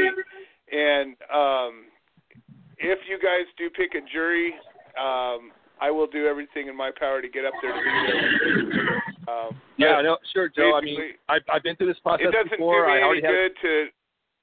Yep. Yeah, you know how it goes. Gotcha. I mean, Absolutely, dude. it- I've already it- been through a trial. I I'm not even I'm not even like calling anybody until I pick a jury. I understand all that. I just you know they they yeah, got once this they say, date okay, we're 22nd. picking a jury, that's when you know you start making Yep. all the phone calls. Okay, it's real. Because Yep. Yep. otherwise, you know, it's just. uh uh I Yeah. I have spent a lot of time, a lot a of money, a lot of trips. Yeah, it Yep. is. Oh, I it's think it- I think absolutely it's a strategy. strategy. It's a it, it's a Yeah. strategy to try to get you to wear you down and get your people out, and they get tired of coming. And I won't even. I'm not Yep. even going to be. I'm, I'm familiar with it. I'm not going to go down that path till I know for sure it's a There done deal, and we're going to have a jury trial. And I've already been down the road, so I know the I know how it works, and uh, you don't have to worry about that, man. well, we do have um, a, a functioning calendar on our new website. So if you don't already, please um, get your dates up there so that people can know about it. We we've got a new Okay. website with the same address, and um, we're we're building this site right now, but we do have a calendar that does work. So um, encourage Okay, cool, you cool. to get get those dates up there. All right. Well, anything else you want to say before we bring Corby up for I the just- NorCal report? Just one real quick thing is like last time my trial in El Dorado County got moved to, to South Lake Tahoe, which is uh has a little more of a liberal liberal viewpoint. I'm not going to have the trial moved this time. I'm not going to. I'm going up against Judge Wagner, who's been overturned twice in the appeals court. Um, actually, was admonished by the CJP for trying to make law out of uh, you know to uh, create law that didn't exist. And we're going to do this trial in his home court. We're going up against Judge Wagner. I'm not backing down. I'm doing this in Placerville in their home court, and I'm going to beat their asses silly with my patients, man. Please, if you guys can come, come out. it. Yep, I'm not afraid. I'm doing it, man. I'm doing it right in their home court. well, that's what we need to That's do, it. and we need more people like you willing to take it to them. Um, and maybe Yep. this judge has finally got it. You know, judges don't like to be overturned, and Oh, no. uh, the fact that he's been overturned more than once, maybe he's finally getting a uh, a sense of what's real out there. So hopefully that's the case, and uh, hopefully, uh, you know, maybe your case will be the one that knocks him over uh, to to a reasonable place. I, I, I would Yep, be yep. very excited if that happened.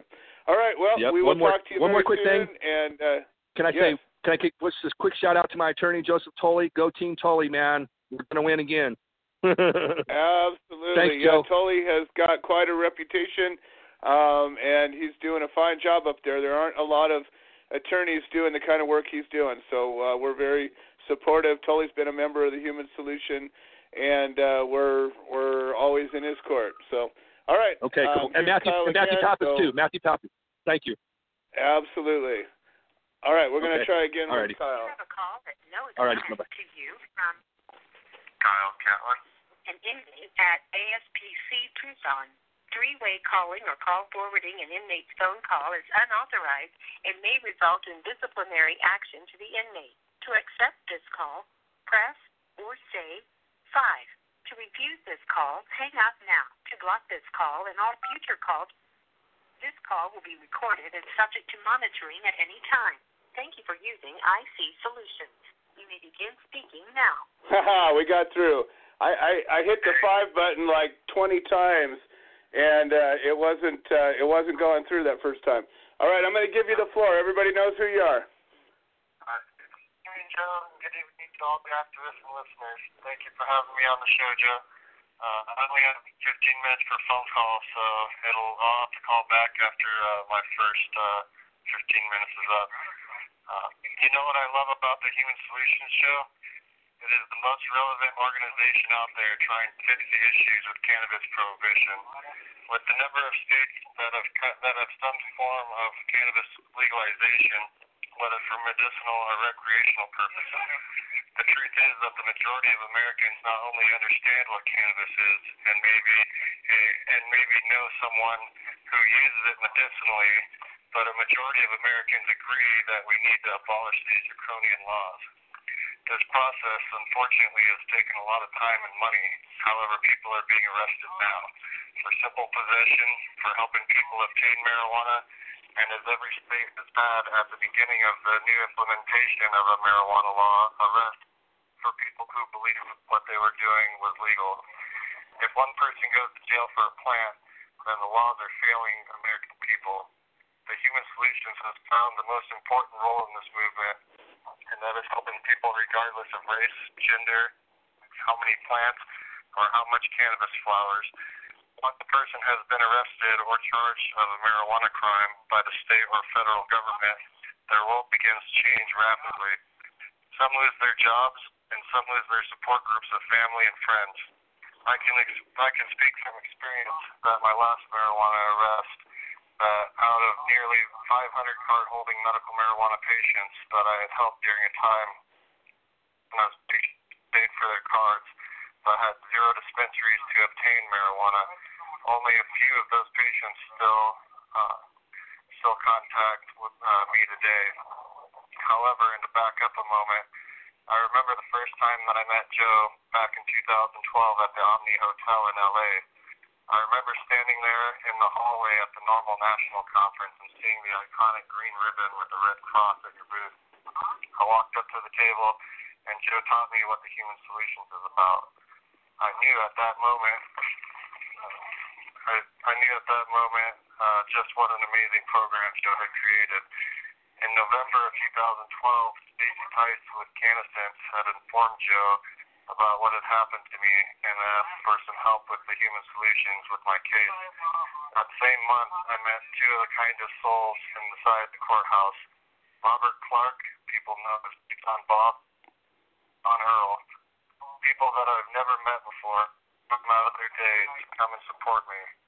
Until this moment, I had only my father, Marvin Catlin, and my friend Corey Stamatolatos to come when they had a chance.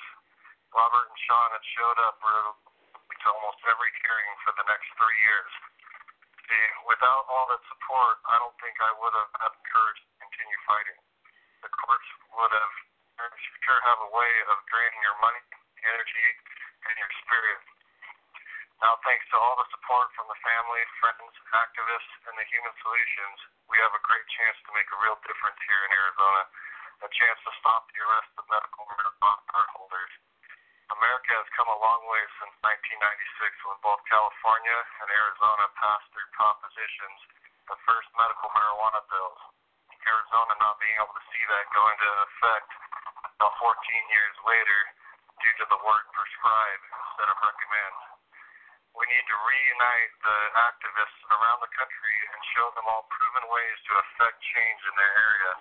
Just a simple list of all the different broad numbers of ways we have available, such as giving speeches at city hall meetings, neighborhood watch meetings, Alzheimer's and neuropathy meetings. Some people may be afraid to talk to police, but the arrests start with them. We need people who are the face of our communities to speak to them and ask them for their commitment in stopping the arrests of people in possession of marijuana. We need to write our entire list of our government branches from our president down to our city councilmen and request that they support a reform in marijuana policy that will stop the incarceration of people for possession of a plant. We need to post the information of those who support and those who do not so that we can actively change politics by removing those who oppose legalization efforts with those who will work hard at putting an end to this mass incarceration of Americans. We must start locally to act globally. We need our communities to work together. Uh, we, when we try something that works, like a scientist, we need to write this information down and publish it for other activists to try in their communities and verify it can work in other places. No matter how small the idea is, it can grow to be one more tool to finally put an end to prohibition in America. We are so close. Here in Arizona, we have trouble getting all the groups to get, to work together again after the issues that were created due to MPP's attempt to pass a marijuana bill with money as their only interest, leaving the consumers behind with little to no protections. It was a bad bill, and MPP failed to listen to the concerns of the people of Arizona, and the people saw through it and voted it down. This created a conflict between activists and caused many groups to stop working with each other. I am certain that this has happened across the country. We cannot afford to continue these disagreements as every day that goes by, more people like myself are being imprisoned, and we are losing our activists, patients, and recreational users, our brave and our selfless people, our fathers, mothers, brothers, sisters, husbands, wives, our children, and our grandchildren these unfair and unjust prohibition laws. whenever there is an opportunity to make money, expect someone out of the group to have an ulterior motive, but do not support a law that does not protect the that does not protect the people, and do not forget that we need every organization's help in this process. That includes MPP. They spent a lot of money to lose that bill in Arizona last and as long as all the organizations continue to be proactive and stand firm ground, that we want no one to go to jail for a plant instead of taking whatever we can we can get, then we can fix the system. Legalization for the industry is not good if it does not completely legalize the use of the consumers. If groups like MPP attempt to pass another bill, let's be at the table and support them.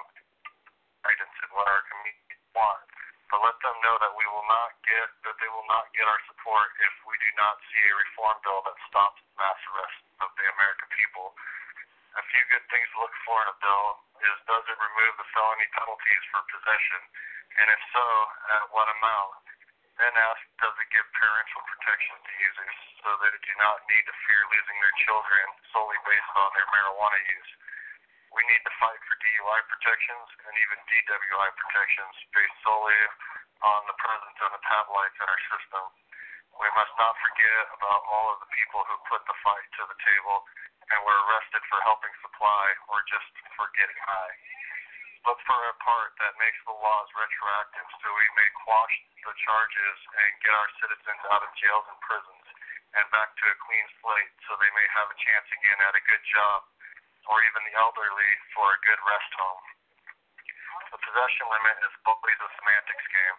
Of course, we should have the right to possess uh, or grow as much as we want of all parts of the genus cannabis, growing or not, whether in oils or edibles. The fact is, we need a state to pass a law that allows us to prove to the country that one gram or one ton of marijuana is not dangerous. Until we can show them, most, if not all states, will continue to create limits, and we should not oppose a bill based on a limit unless the amount is too small to be reasonable.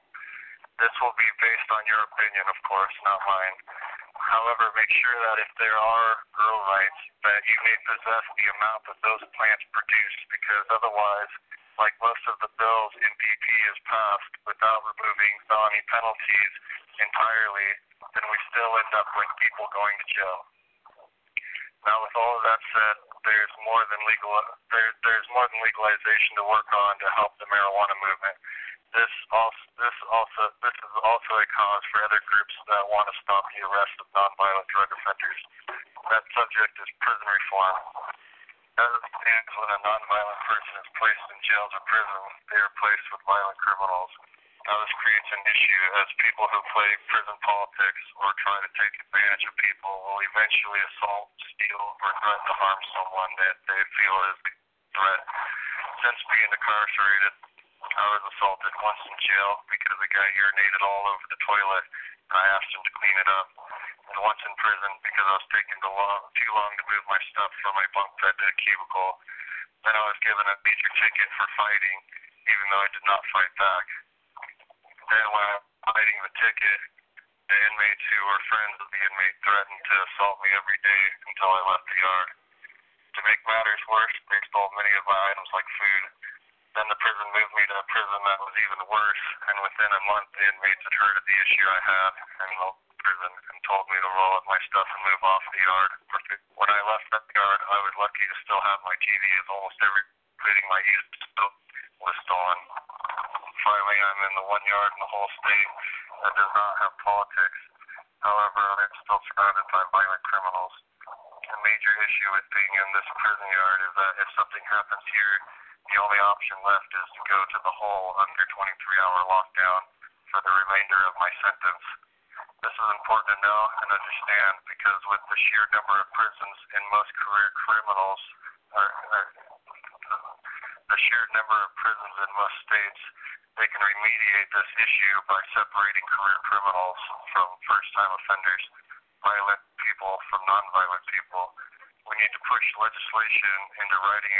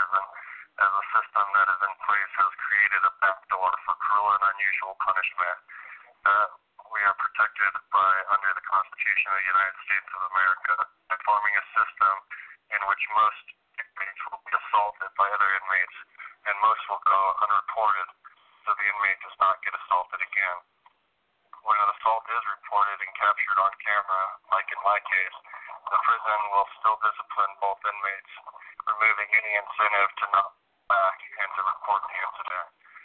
These are a direct result of a failed prison program. The prison system has been around for a very long time in America, and the system can, cannot deny responsibility as inmates and their families have reported these issues over and over. Inmates lose their right to vote, so they cannot correct any injustices, meaning that they are having the same exact, remaining. meaning that they are having the same exact problems that founded America, and that is no taxation without representation. And an American's lowest point of his life being imprisoned, they have their constitutional right to vote revoked. Most, by the time they can vote, just want to put their past behind them as they get tired of constantly fighting their case. The days of prison systems not being held accountable for their intentional, cruel, and unusual punishment needs to be remedied to protect those loved ones in prisons for a plan, and for all Americans who have a family member or friend in prison, even if for other crimes. We want to see them come out reformed and ready for society and not worsen and ready to go back to prison. Here in Arizona, we have some of the highest recidivism rates in America, around 90%. This means that our system here is failing the American people and must be fixed because the tax burden is proving to be too much and a waste where the prison makes more hardened criminals. All right. Well, that's Kyle Catlin, and he's likely going to call back. We're going to run a little bit of overtime today. Um, so don't worry, Tom. You're going to have plenty of time to do your NorCal report. Um, so before we get to Tom, uh, if Kyle calls back right away, we'll jump onto him. Otherwise, uh, Tom's up next. But I did locate uh, the fundraiser page for Kris Lewandowski, and it is on. Uh, hang on one second. I just had it. Now I don't have it. We're stalling. We're stalling. We're stalling. We're stalling. We're stalling. Here it is. Um, if you go to youcaring.com and Kristoffer Lewandowski with a K, K R I S T O F F E R Lewandowski, um, you'll find it. And it says, click here to support veteran fighting for life. And so, anyways, um, it looks like I clicked on the thing, and it looks like they've got fourteen hundred and eleven dollars out of eight thousand raised. And um, you know, there's really only a handful of people that have donated. There's two pages of people, uh, but in the last, uh, well, it's really uh, only been up for a couple of days. So hopefully um, we can get enough people up. Here's Kyle again. We're gonna bring him up, and then Tom, you will still have plenty of time. have a call at no expense to you from ASPC Tucson. Call forwarding an inmate's phone call is unauthorized and may result in disciplinary action to the inmate. To accept this call, press or say 5. To refuse this call, hang up now. To block this call and all future calls, this call will be recorded and subject to monitoring at any time. Thank you for using IC Solutions. You may begin speaking. All right, you're still up. Hey, Joe. Okay. Uh, well, about about ninety percent of uh, Arizona's prison system are uh, uh, come back to prison. This means that our system is failing the American people and must be fixed because the tax burden is proving to be too much and a waste uh, when a prison makes more hardened criminals instead of reformed citizens. The last and most important discussion for all of the activists and listeners to remember is that the moment a person is arrested for any type of marijuana charge is the moment that that person must actively start fighting their case. So before you proceed any further with any type of marijuana activity, you need to find a lawyer you trust to represent you and keep his phone number handy just in case anything ever happens. If you are stopped by the police, the first thing to do if you broke the law or not is to remain silent and assert your right to refuse a search. In fact, ask for a consent to search form and write on there that you do not consent to a search. The paper will more than likely not have a spot to circle that you are refusing. However, by changing that form into a do not consent to search form, then you are leaving a paper trail that you asserted your rights. And as soon as you can, call your lawyer to inform them of the incident. Always remember that if you did actually commit a crime, that if you admit that to your lawyer, then you have removed their ability to protect you. Let let your no lawyer know that you asserted your rights and exactly how the police conducted every part of the case, but do not tell them if you committed a crime. Do not lie about something you admitted that happened. Next, write down every detail that happened as soon as possible. Try to spend a good amount of time on this. This is for your eyes only and will help you and your lawyer argue points later. Just remember that this is your case and the lawyers may not always want to file motions that you feel is appropriate. When this happens, you must assert, uh, assert your rights.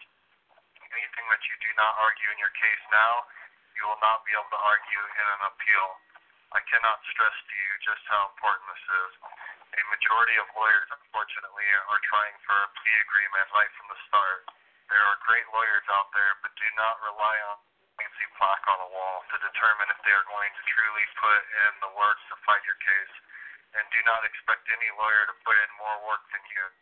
If a lawyer has done more work on your case than you have, then you are not taking the issue seriously.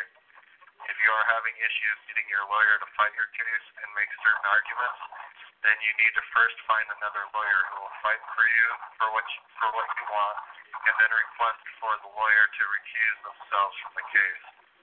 It is never too late to do this. I recused two lawyers in the middle of trial. There's never a limit on how many lawyers you can request to be removed. I went through four lawyers before settling with my fifth attorney, George third, whom is the reason I am in appeal the appeals process currently, because he filed what I asked for. Now, when it comes to a plea deal, this is something that only you can decide. Never listen to people who say you always deny the first plea deal, as that may be the only deal you get, or the next one is not guaranteed to be better. It could be the same or worse. There is generally more chances plea deal issued if you do not to take the plea. Uh, uh, if, you, if you do, if you do not plan on taking it to trial. I rejected about seven plea agreements. Five were the same exact plea deal that each attorney attempted to get me to sign. Again, in the end, it's up to you to make the decision.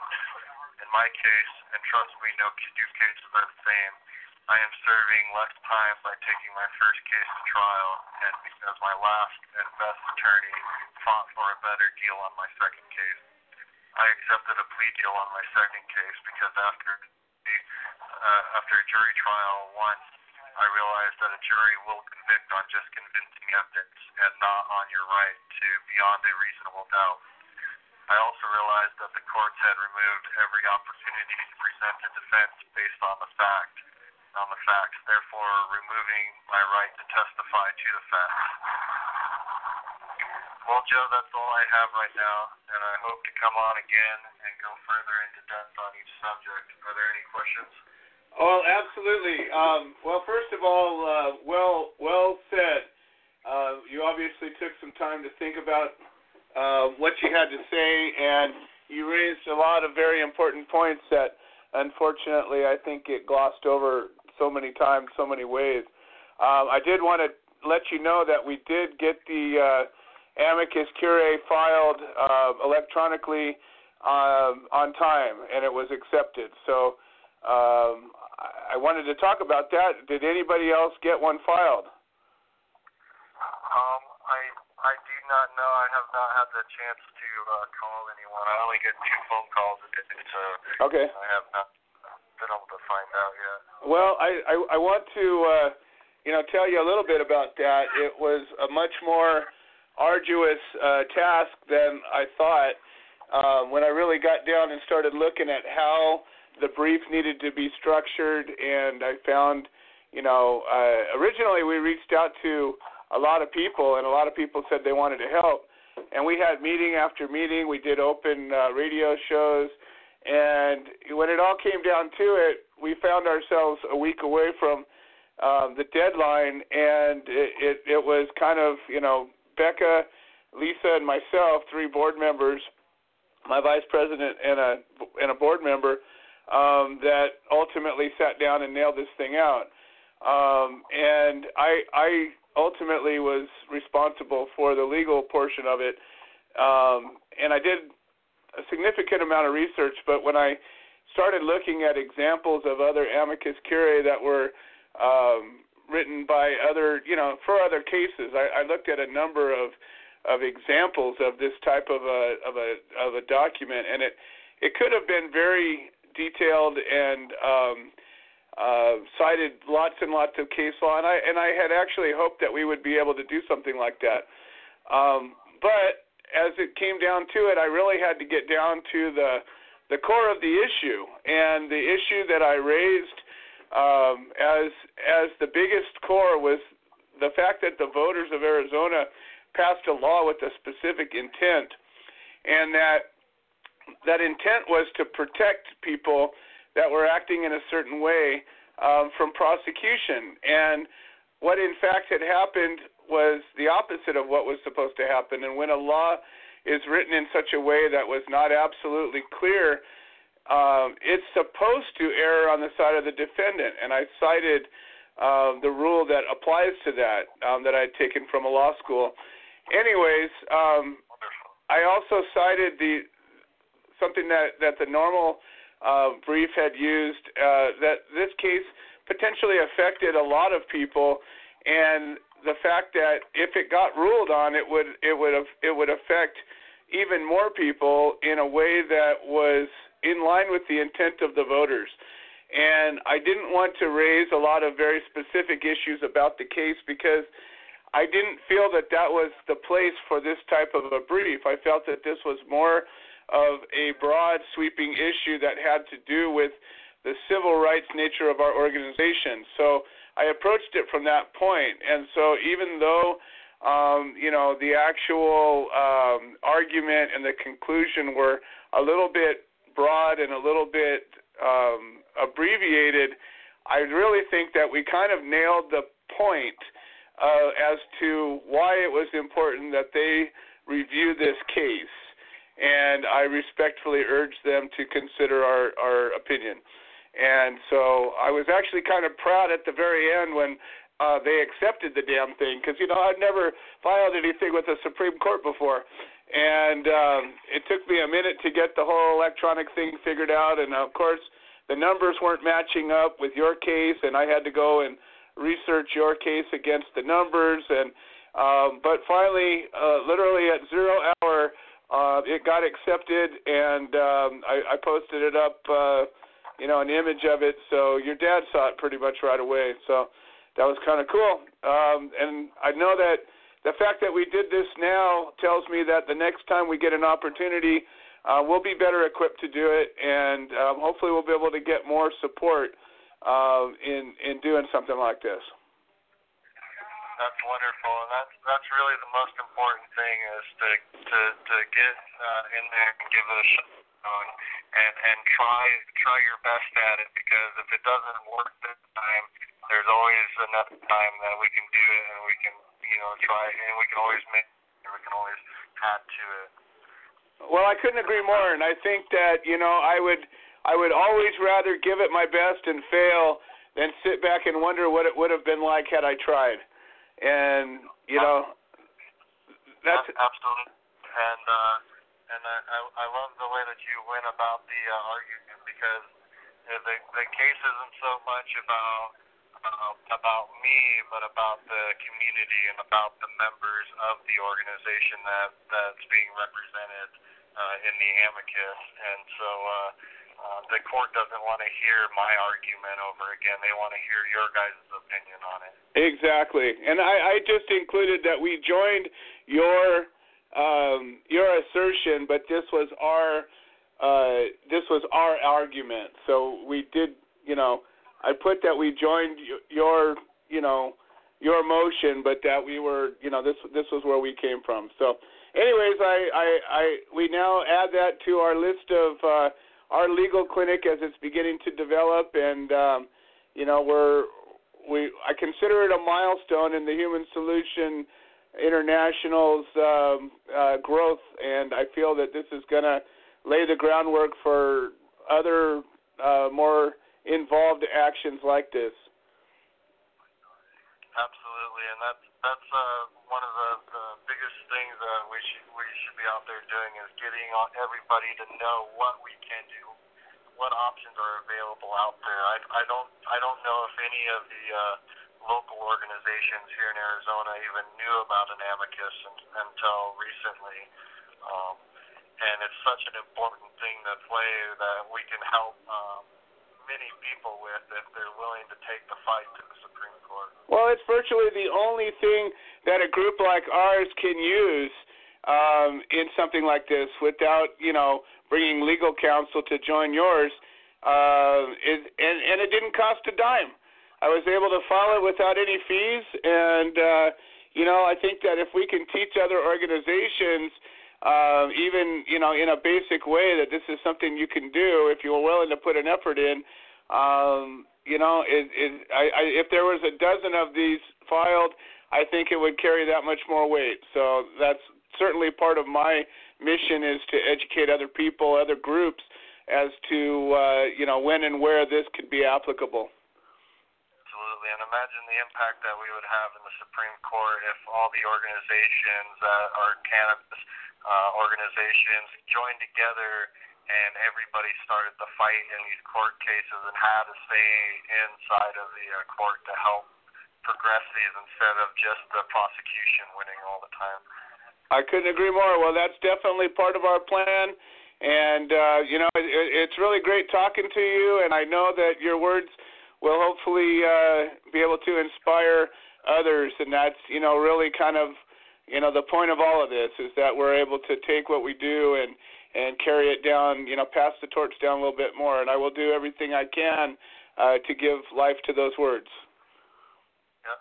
and thank you joe. Thank you for your time. And thank you to all the activists and listeners for making a difference in our community. Thank you.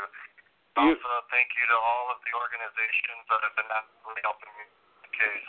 Thanks to joe grumbine and all the human solutions thank Tice and Candasense, Della Falk and POW 420, John Gettle and AZ for NORML, Dave Wisniewski and Safer Arizona, Eric Johnson and Phoenix Cannabis Coalition, Billy One Hayes, minute remaining. Billy Hayes and Jason Hine. Thank you all for all you do. Thank you so much. you bet all right brother well we will talk soon All right, Joe. Have a great day. Thank you very much. all right man we'll talk to you take care All right, you too. Bye. all right bye bye all right once again that was kyle catlin calling from arizona state prison and we are running long, but that's okay. Um, we now have time for Tom Corby and the NorCal report, and then we'll wrap the show up. Tom Corby, you are live on the air. Welcome to the show. Uh, thank you, Joe, uh, Mary, Coffee Party Radio, and all the speakers today standing their ground to end prohibition. No one should be going to jail for our plant.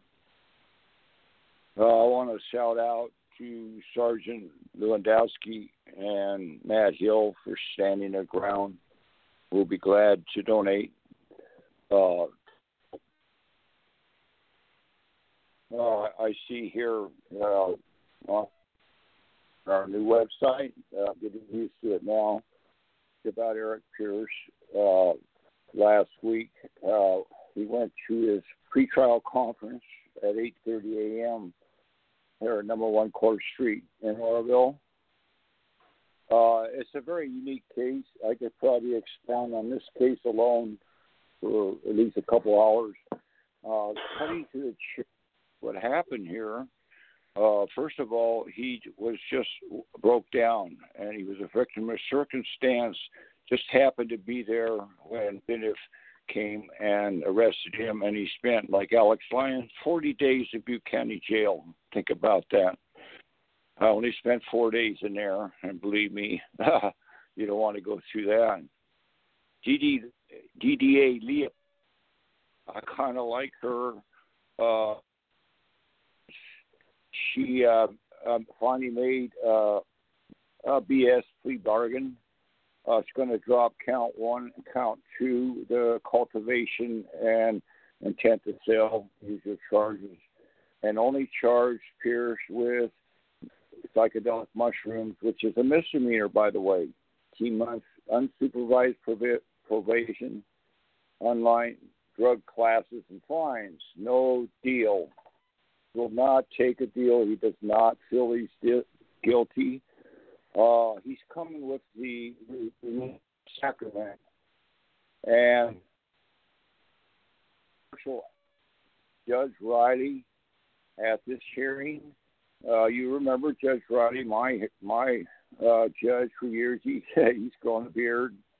That Marshall said he had no defense for these proverbial mushrooms if any any PD should be recused for incompetence. Should he also admitted uh, back when that he's not savvy on cannabis cases. Therefore, uh, Eric Pierce, he's pretty sharp. He's doing his own filing, which folks you could do your own filing. Uh, he's filing not only to a motion to recuse PD Marshall, which I'm going to get to the calendar soon. I'm getting more information here on incompetency, but to extend for further counsel, which, by the way, the courts must provide. Ronnie said no. He has to provide his own and pay five hundred a month for court expenses. This is unheard of. So, thank uh, Eric Pierce for stand his ground, like Joe and I said, and take him on to trial. If we all would, they couldn't do it. Also, coming up next week on the same day, talked about him for years. Nick Moran and Alex Lyons both have TRCs at 1:30 p.m. next uh, Thursday, uh, May 25th at 1:30 p.m. and that's number one Court Street Local court support is always requested. Come stand your ground and bear witness to these injustices that go on inside the courtroom. And believe me, when you're there, they notice you're there, and we keep them in line in there. There's just a lot of dog and pony shows, believe me, and wasted taxpayers' time and money and disrupting lives and families. Uh, Mary Donald, our screener today, is going to be picking up Nick Moran at the airport in Sacramento. He's up with his mom, boy who came all the way down from Michigan. Uh, uh, Nick Moran now has with Tully, uh, Darren O'Neill. uh, be glad to come for Aaron when they pick that jury. Uh, uh, anyway, uh, uh, don't forget to breathe. I want to mention uh, something. Oh, real quick. Uh, so Pierce goes back uh, uh, May 31st, the end of this month at 8:30 a.m. and asks a motion to recuse P.D. Marshall. Okay, so I want to get that, and I'll get that on the calendar. I don't know if I mentioned it. Uh, I want to expound just for a little bit on the word advocacy and how huge it is. And uh, first thing, we're we're not we're not attorneys, but we can. Uh, when defendants first get out of jail, they have no clue. They usually take plea deals. That's the first thing we say. There's no plea deals. And uh, when we got buzzed, my friend Toby, I brought this out. It's so important. Uh, Donna and I thought we were done, and Toby came with a big white pad, and he had a big word discovery. It's so important for defendants and PDs and attorneys to provide this discovery. Now, it's uh, police report is your first discovery, and by the way, it's not scary because as soon as you're booked, it's online. You just punch it in, and what you want to do, you want to get several copies and start working your own police report and building your case. Uh, when advocating, I believe the first thing to get uh, defendants on the right track is, is don't waste the, your your 995 motions. The 995 motion to dismiss and probable cause of search is almost automatic. Uh, so many cases will be uh, won right here. Our, our case is still uh, in the higher courts uh, under this under those two motions. Uh, I strongly recommend them trying to cut to the chase here. Uh, I think that I've pretty much covered it all. Uh, I want to thank everybody today for standing their ground, uh, helping to be the solution to deschedule cannabis. There should be no schedule and, and prohibition.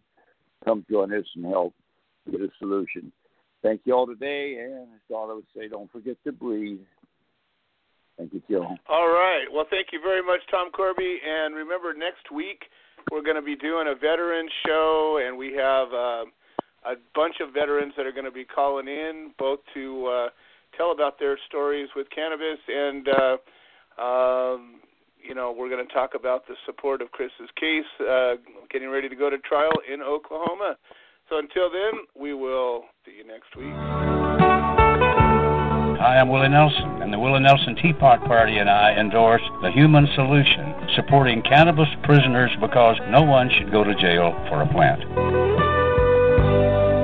Little things I should have said and done. You were always on my